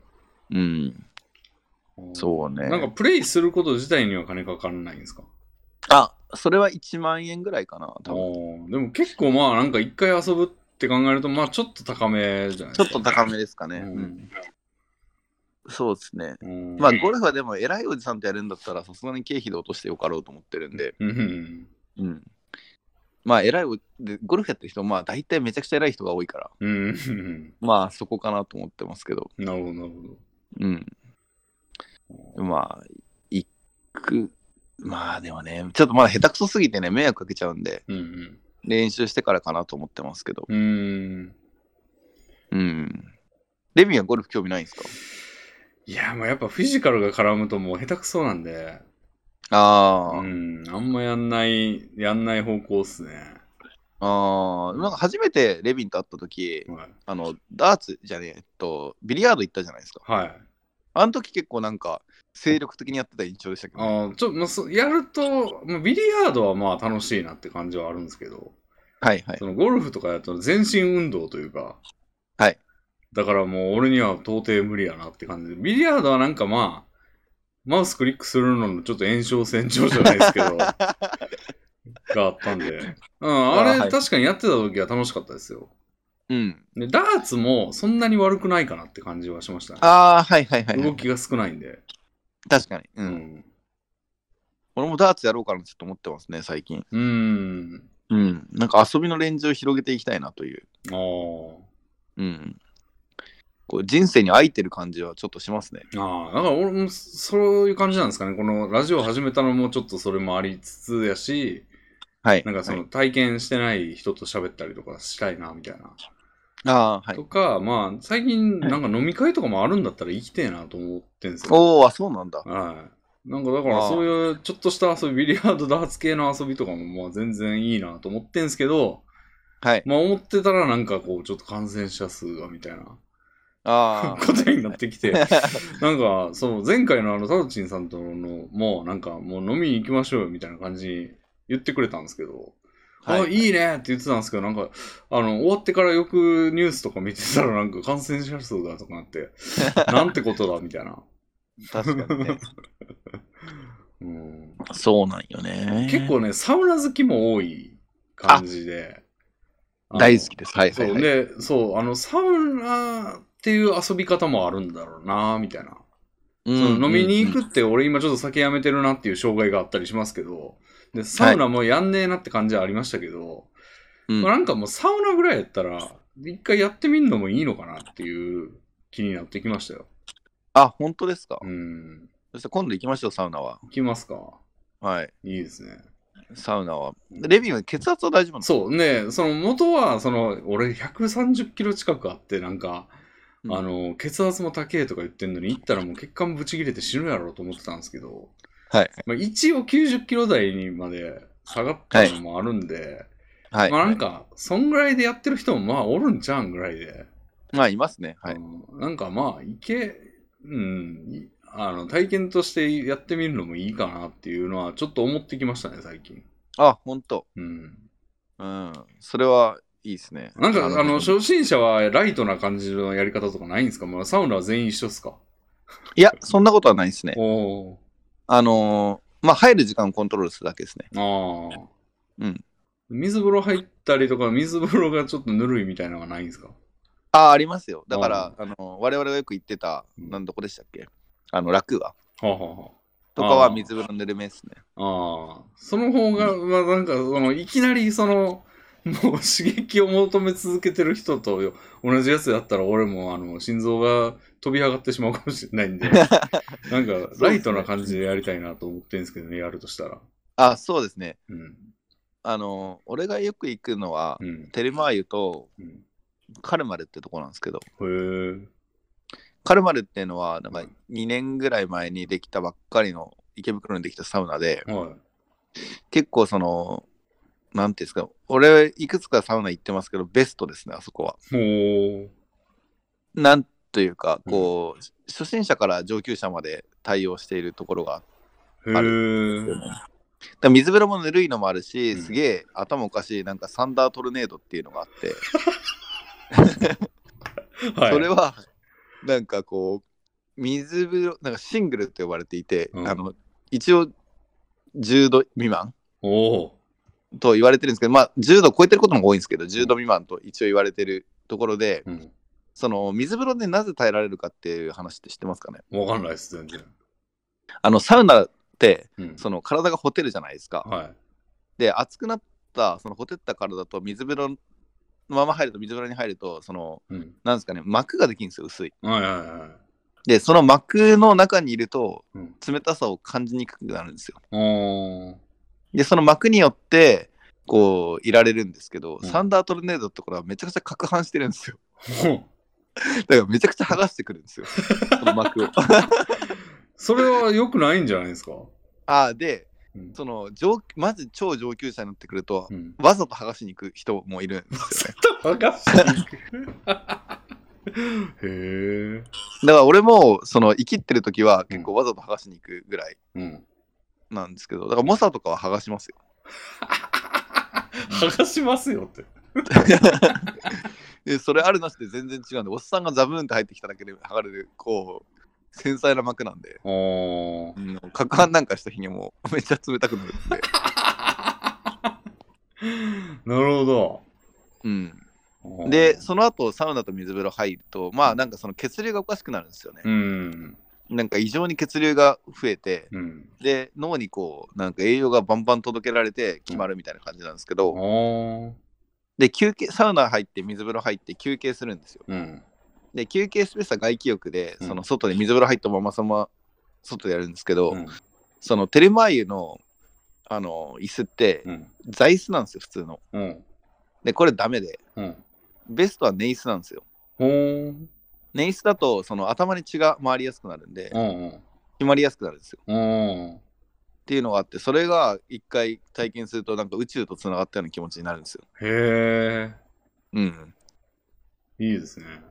いいっすよ一回もう、その、だって、俺はちょっと体験に空いてるところがあるから、ああそんなんめちゃくちゃやりたいですよ。やりたいですよね、うん。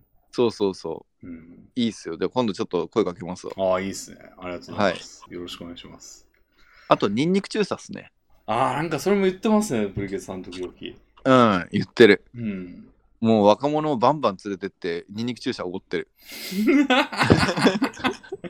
大丈夫ですかなんかそれ売人みたいになってません大丈夫ですかそう、なんか、最近、その、黒くなってきてるんですよ。黒くあの、う注射打ってるの、利き腕の反対側で打ってて、うん。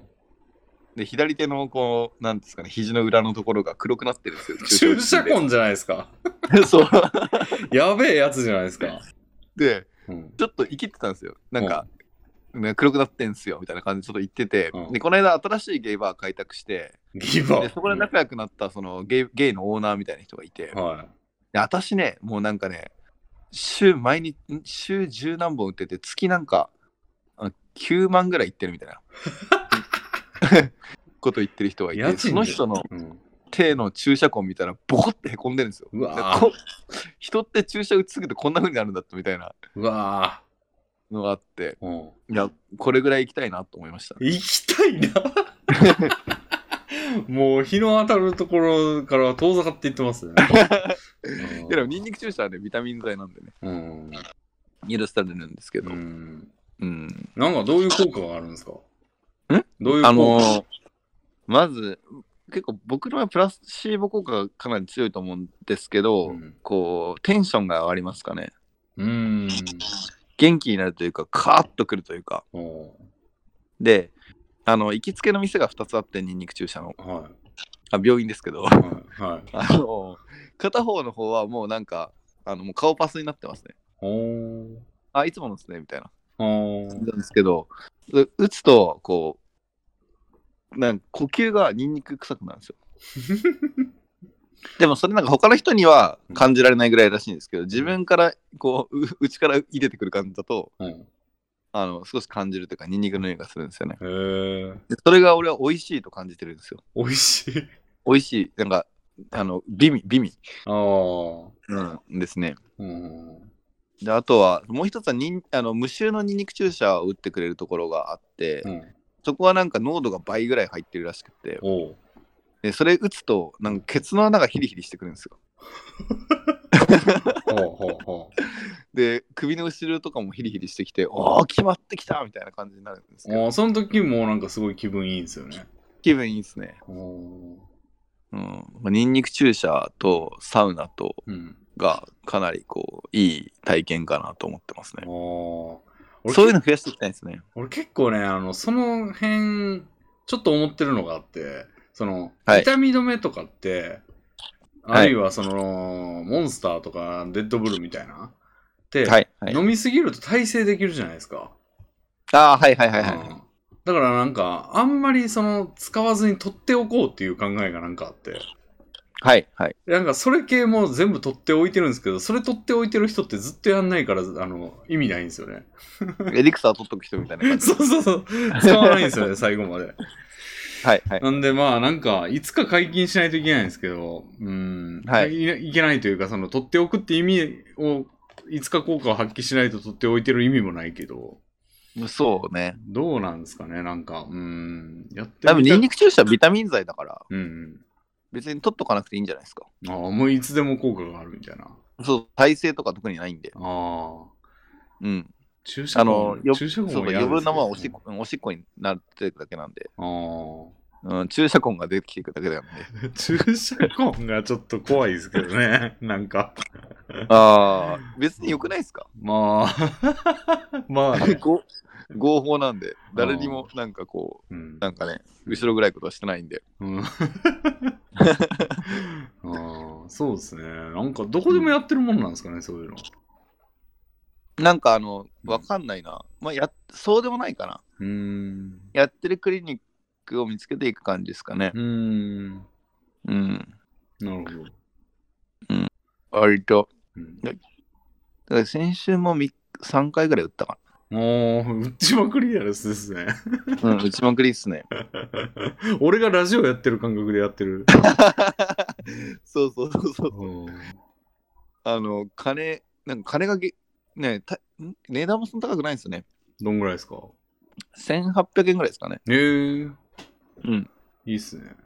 いいんですよ。なんか安け安く済まそうと思ったら1100円とか。うーん。でこの間行った、その、いや、最近仲良くなった、そのゲイバーの方うん。は、なんか保険聞くとこ見つけて500円でやってるらしいです。うすげえな。500円だったらそれ打つだって。で500円でお前9万いくってどういうことって感じですけど。んで一異常な量打っ日てない複数回やってませんそれ。そう、おかしくないと計算が合ってないと、なんか他の人の従業員の経費とかも入ってんやつも入ってんのかなもしかしたら。おー500円で9万円ってだって、ほんまにおかしい。 180回売ってんの一日6回めうちゃくちゃやな。ん。ぐらい。うん、でもそん、なんかバンバン打ってるって言ってましたあね。ーうん。朝昼晩とかで。そうんうん。行くのが大変やろ、それ。う。うん、確かに。もう病院にしかいないみたいな状態になる。 確へえ、ちょっとなんか面白いですね。でもなんかこれ今悪い友達にいろいろタバコ勧められてる感じが 若干してますけどね。いやー健康でいいんで。うん。うん、そこは大丈夫ですよ。あの、うんまだ一応副作用もあるかもしれないんで、うんなんかあるらしいんで、ちょっと、うん。まあちょっと調べてみて、リスクがあるなと思ったらやめていって、うん。た方がいいかなと思いますけど、はい。なるほど。最近ね、その、ちょっと体調の方も、そんなに、体調というかなんか、だんだんこうね、腰が痛くなってきたりとか、体の調子悪いなっていうのが増えていくと思うんで、はい。まあ、はいカレカレーによって。はい。はい、なんかそろそろそういうのにも手出していく時期かもしれないなっていうのはありますね。あうあ、ん。確かに。レビンとか整体とか行ったら良さそうじゃないですいや か。、俺そういうのも全然いかないんですよね。なんかそ、えーそれは、あの、なんか一過性のものに金払うのはなっていうのは正直あって。はいはい。うん。なんで、だけど、まあ、うん。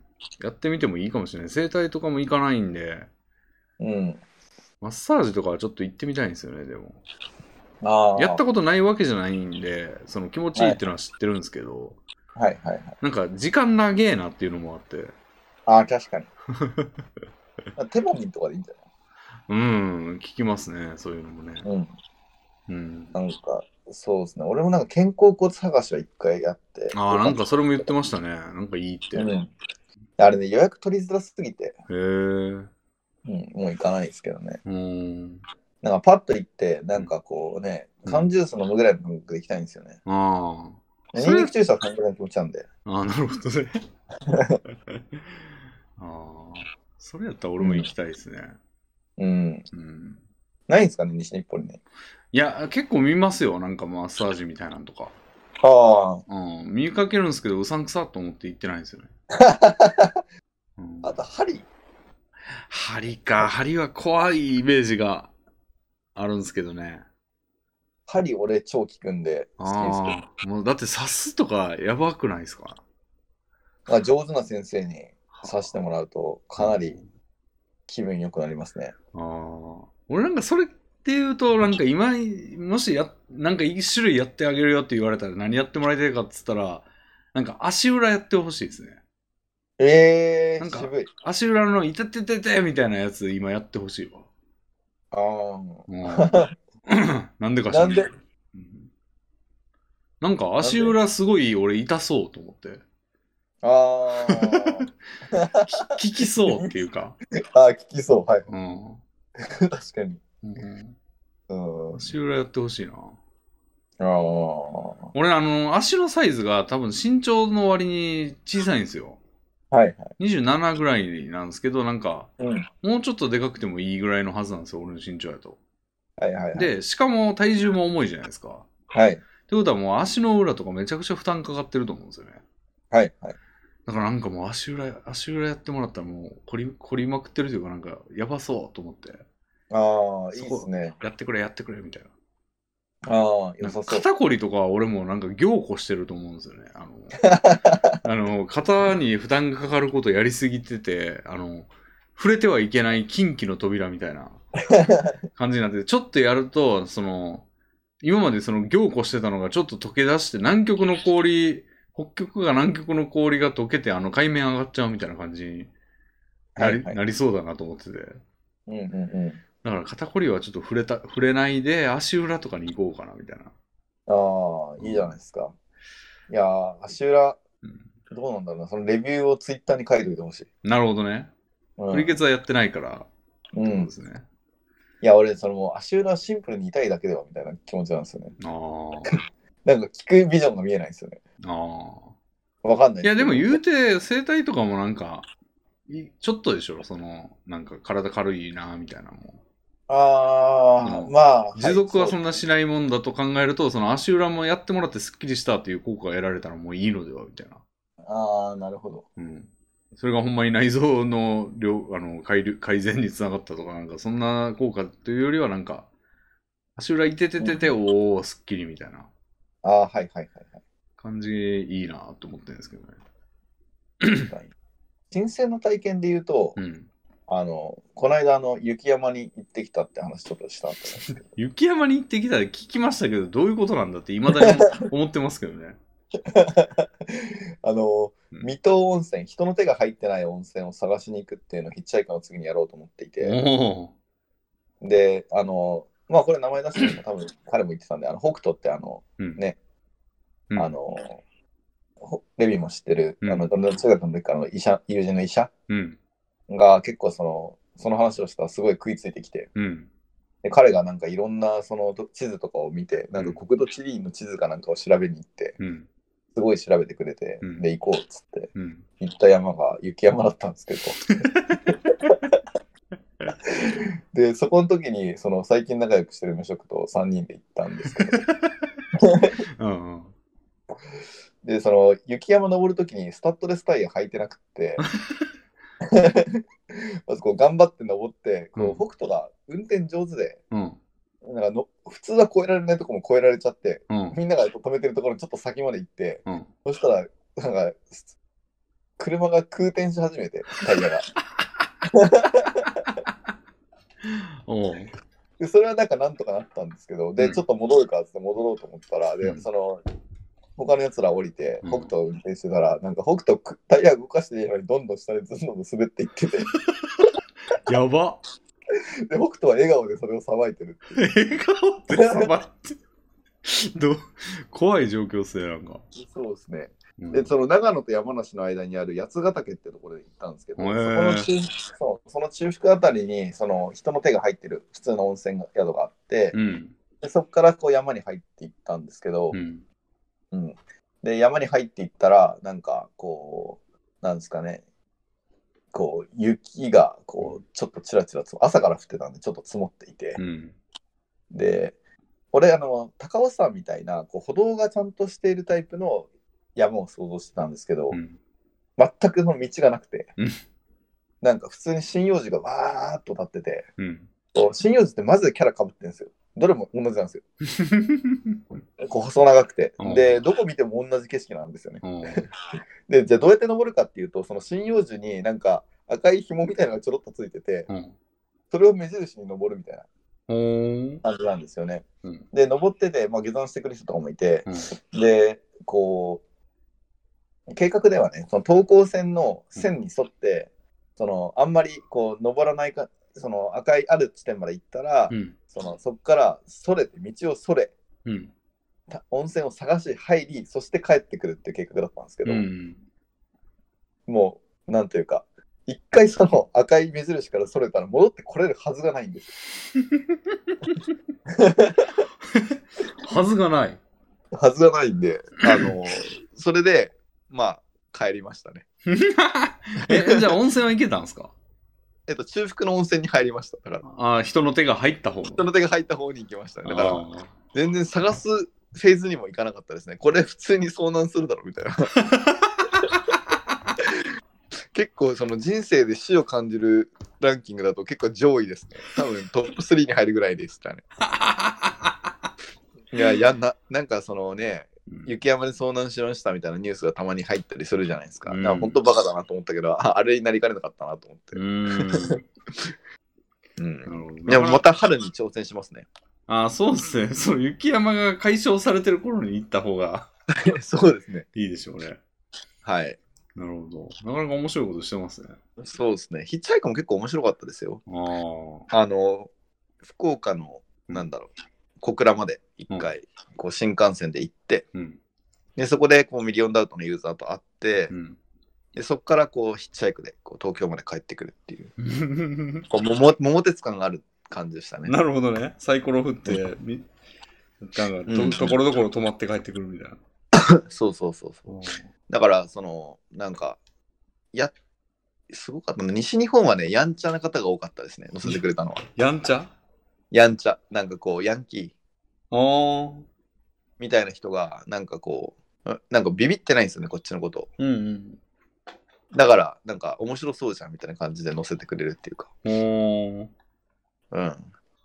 ヤンキーが結構乗せてくれて、で、ヤンキーも初めなんか、ちょっとイキり気味で、うん。なんか、下道なのに100キロとか出すんですよね。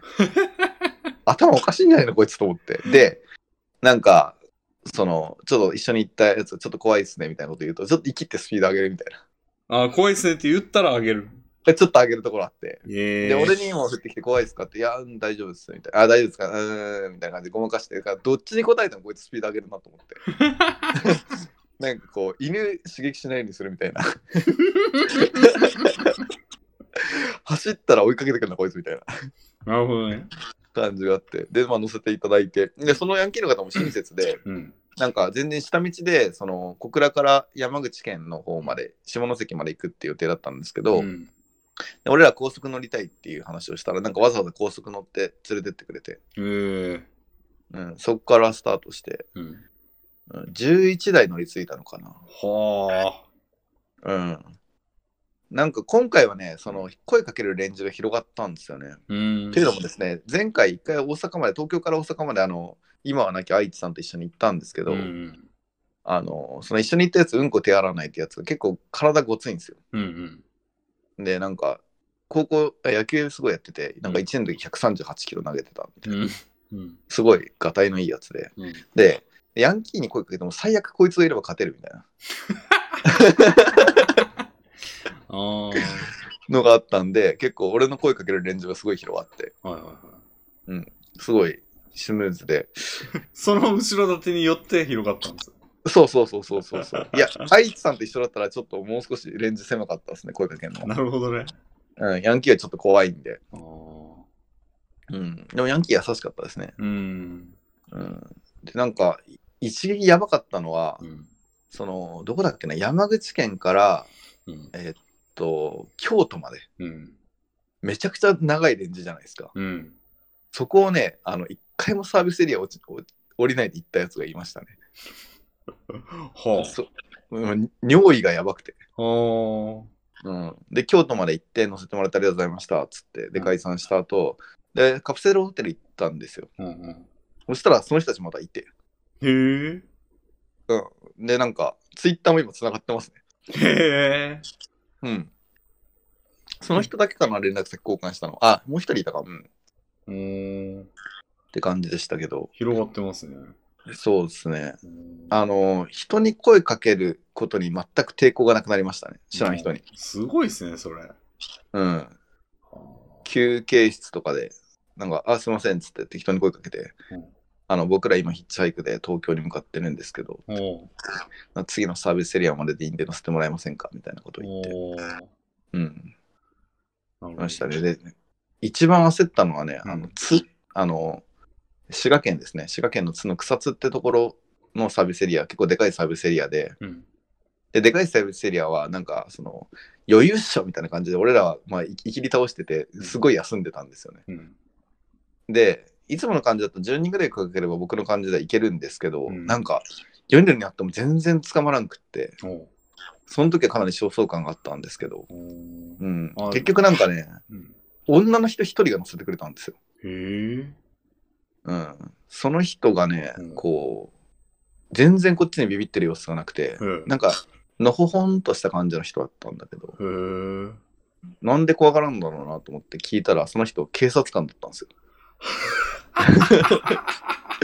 それは俺らぐらいでビビらんな、みたいな。なるほ ど。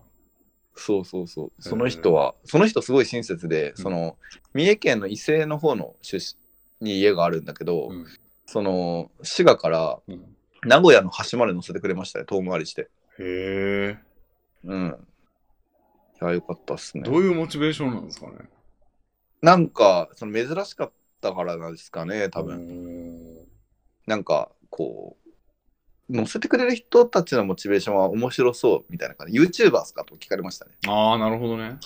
うんいや違いますってうんうん感じでなんかインスタとかに上げてましたねあーヒッタイク載せたみたいなことをあーうんみたいな人もいましたねなるほどな。まあ、やっぱ、うんちょっとした面白いことを、やっぱ欲しい、になる、まあ、ちょっと大体欲しいでしょうね。そうですよねうんなんかねヒッチハイカー載せたとかちょっとネタになるじゃないですかうんうんうんそうねうん。なるほど。だからでいいもな割合、なんか率としてはどんぐらい乗せてくれるんですか俺のこともさっきで10人に1人ぐらいですかあねーでも結構高いっすね。うんうん結構パッと載せてくれる時もあるしうん割とね得意っぽいですね俺がああ、プリケツの割合というか、そのヒット率がそもそも高いかもっていう。高い。い気がしますね、多分。うーん。なんか女性とかだったらもっと多分簡単にいくと思うんですけど、多う分ん男の中だとかなり得意な方。なんかね、体ちっちゃいじゃないですか。うん。で、弱そうじゃないですか。 だか。ら、 その辺が多分いいのかなと思ってますね。 ああ、じゃあ俺はもっともっと低いんでしょうね、多分。ああ、そうね、レビンはちょっと強そうだからね。うん、あいざとなったら勝てると思われるのが大事なんじゃないかっていあ、なう。るほどね。で、あ後からその後ろからね、その、あの、うんこちゃん来て、 うん。あの、二人なんでって言って乗せてもらいますけど。それなんかち ょっと詐欺みたいじゃ ないまあまあまあまあ、うんこちゃんもかなり腰低めに入るんで大丈夫ですう。ん。なるほど。うんへえ。いや、面白いことしてますね。いや、うんさすがにな楽しんかその、俺もちょっと刺激が欲しいなとか言ってますけど、ヒッチハイクまではしないですね、俺は。ヒッチハイク新幹線乗っちゃいますね、それは。ああ。うん。なんかゲームっぽいんですよね。うん。あのー普通の旅行って課金ゲーだと思ってて、うん。なんか金払ったら済むみたいな感じですけど、うん。ヒッチハイクはやっぱ実力ゲー感があって好きですね。さっきの。のなんかその、運ゲーを嘆く人たちに対して思う感想、旅行本当の旅がしたいのでヒッチハイクをせよみたいな。旅行好きなんですよねって言ったの。え、で、ヒッチハイクはみたいな 感じになってしまいますけど。まあまあ、目的が違うかもしれないんで。まあね、なんか見に行きたいとかですからね、普通は。うんうんうんそうね。一回あとね、裏技も見つけて、はあのー例えばその京都から大阪、あの東京に行くって、あんまりなかったんですよね、車が。大体その下り側で、あ。うんうん。大阪行くのが多くて、うで、ん考えたのは、うんいで、高速乗るのが一番しんどいんですよ。うん。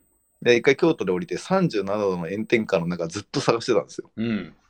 もう本当に辛くて。で、その、やった技としては、一回下りで乗ろうと。ほん。で、下りで乗って、下りのサービスエリアまで行って、それで反対側に歩いていくっていう。うん。で、方法で行ったんですよね。ほそしたら結構スッと捕まりましたね。で、これなんどうやってやったかっていうと、うんなんか断るんですよ、みんな。う。うん。なんか適当にいくつけて。うん。で、断り方が、ああー、反対なんですよねって言うんですよね。ほん。いや、多分嘘なんですよ、何割か。うん。で、それちょっと嬉しそうに答えるんですよ。うん。みんな断り文句見つけたみたいな。で、俺は思いついたのは、えっと、こっちなんですよって早めに言うんですよ。そしたら大体みんなこと断り文句で、いや、下りながらなんですよっつって、乗せたかったんですよねって言って、あ下りでも大丈夫ですってお言ー。うんですよね。そうすると向こうは乗せざるを得ないみたいな。うわー。あちょっと悪い方法ですけどー。。あー。うん、でもまあ、嘘ついてるのが悪い。嘘あの、なんつうか、このね、なんかこう体裁を保とうとする心から生まれた好きなんでそ こはまあ仕方ないでしょっていうなるほど。若干いいビルけど、まあまあまあ。まあまあまあってまあまあ感じまですね、あ、なるほどね。うーうんん。っていうのがあったりして、うんうんうんまあ、結構思い出に残りやすいんでうんうんいいですねなんかうんおーうん一回絶望したのさっき言ったその名古屋の端まで乗せてくれた人はい。乗せてもらってでそこのサービスエリアはなんか24時間空いてると思いきやうんその祝日だったんでお閉まってて車が全然いなくってお降りた瞬間に絶望したんですけどその瞬間に隣にいた車にすぐに声かけたんですよおそしたらそれでそ一発で乗せてくれてああ、それラッキーでしたね。ラッキーでしたねそれで1個進んでうんでかいところに乗せてもらったんでよかったと思って、おーそうそうそなるほどう。なかなかねでもそれでなんかい一回そのなんか罪みたいな状況になった時リカバリーが難しそうですね。ああそうですねまあそれも朝までいるしかないですよねあーうあの泊まるの来るまではだから野宿覚悟でしたねまあ夏だったんであ。うん。うん夏もその炎天下やったら危なそうですけどね。ああまあ確かにねうんまあ夜はね、大丈夫ですけどね、うん一応。うんまあでも危ないっちゃ危ないですけどね。うんうん、うん。やっとポカリ代めっちゃかかりましたね。ポカリ 代ああ、なるほど。うん。うーんあとは、最後のあの、静岡の、えっ、と、ゴールの一個手前で止まった足柄サービスエリアってところがあって、うん。で、ここね、温泉あるんですよ。ほでそこ入るのマジでいいん ですよ。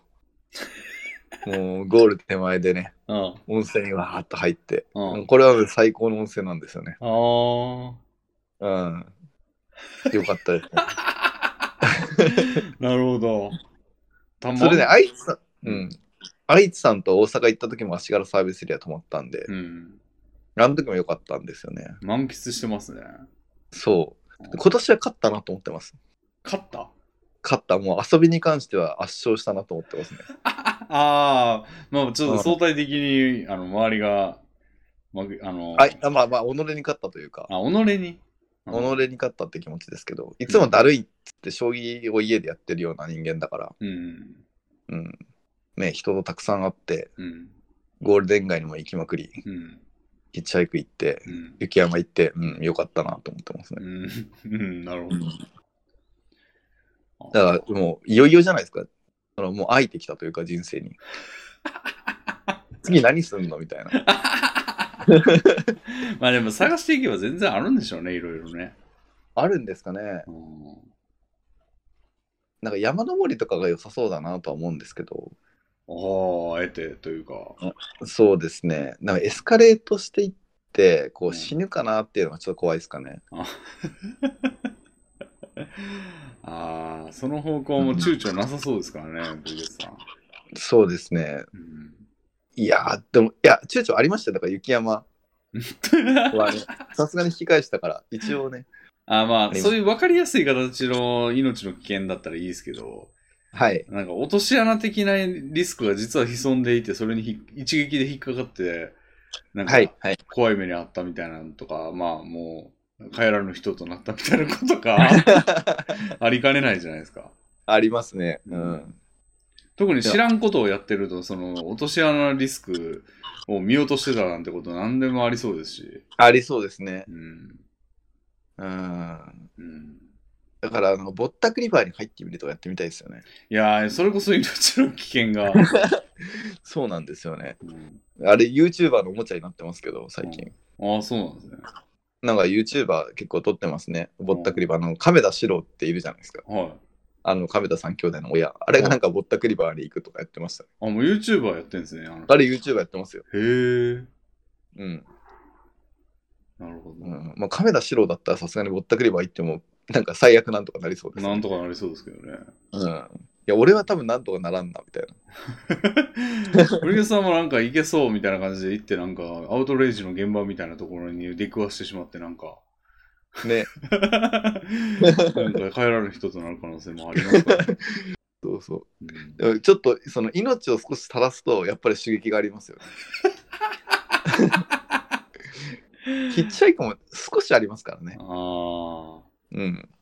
なるほど。ね、やばい人だったらね。いや、俺はもうね、もう、そのプリケツさんにを、あの、輪をかけたぐらい家の中にずっといる人なんで、はあい。のまあ、そこまでいかなくても、俺は多分まだ刺激、 刺激と感じられると思いますね、まだまあだ。サウナ行っただけでも、あの、有頂天になってるかもしれないですから、もうそんな。あ。ああ俺。なんかは、まだ足残してていいですね、それはね。全然。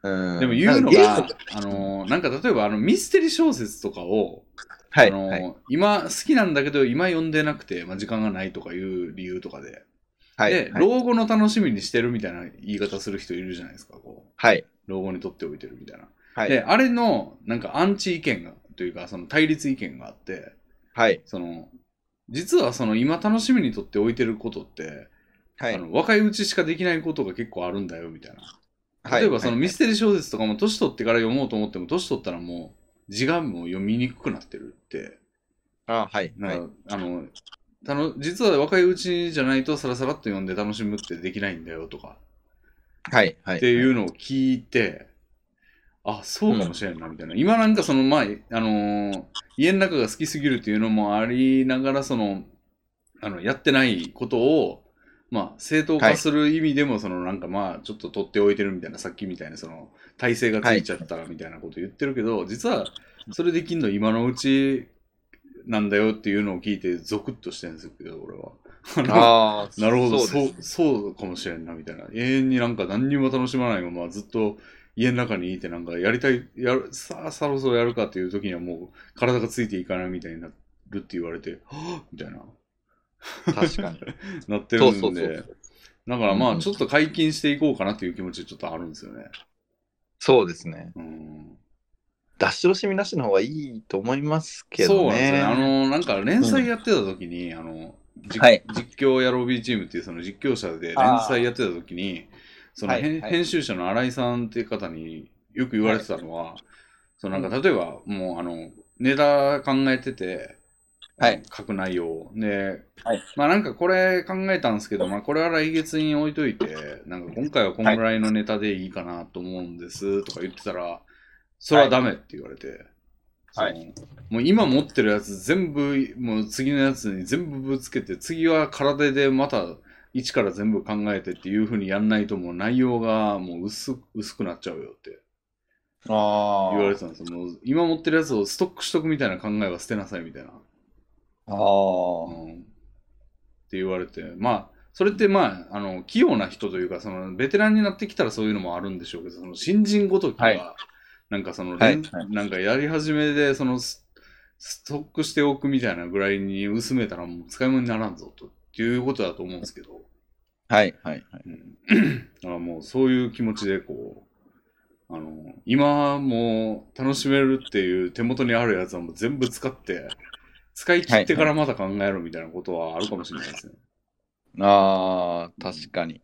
取っておくみたいなのはもう、うおこがましいと、うんうんうんうんうん。うん、確かに。いうのは、ちょっとなんか、あ思いましたね、最近ね。はい。は思い,、は思い出されましたね、その、新井さんの言葉が。ああ、そうですね。そういえば、新井さん、新井さん、今、どうなん大丈なんかただげ、まあでもなんか元気にや、あのー元気にというか、あのーはい活動、すごい M1 の時とかもすごいワーキャー言ってましたよ。あ、そうなんですはねい、。ツイッターで。なんか、我々はちょっとね、新井さんとねうん、新井さんにちょっとお世話になったところあるから、うん。なんか一度ちょっとご挨拶しとかんといかんかなと思いながら過ごしてますね。なるほど、なるほど。うん。そうですね。機会があればまたね。そうですね、来年ぐらいにちょっとご挨拶、うん、ねうん、なんかいろいろ相談乗ってもらってましたよね。うん。なんかレビンの就職の時って我々が会社作った時ぐらいでしたっけうん。んありましたねになんか、うん、相談に乗っていたほだんいたまんで。お世話になってますわ。うん。そうですね。。いやーというところでもうさ3時間ぐらい喋りましたね。すごいね。いや、もうあっちゅう間に過ぎてるなっていう感覚があるんですけど。はい、そうですね。あ、はい疲れましたかいや、まあそんなでもないんですけど、まあ、そそろそろ区切りかなっていう。あはい、オッケーオッケー。感じゃあ、ではい。そうしましょうか。実は俺も今ね、はい お腹空いてきたなと思って、密かにウーバーイーツを頼んだところだったんですよ。お前それ、 これからまだまだ喋るっていう時は食いながらやるつもりだったんか いな。怒られますよ、ほんま。 すいません。いやいやいや。まあまあまあ、じゃあ、こんなところで。はいじゃあまあ、プリケツさんまた、あの、はいぜひ来てください、また。あ、ぜひぜひまた来ます。はいありがとうございました。ありがとうございました。では、えーこの辺で終わらせていただきます。失礼します。はい。よろしくお願いします。はーい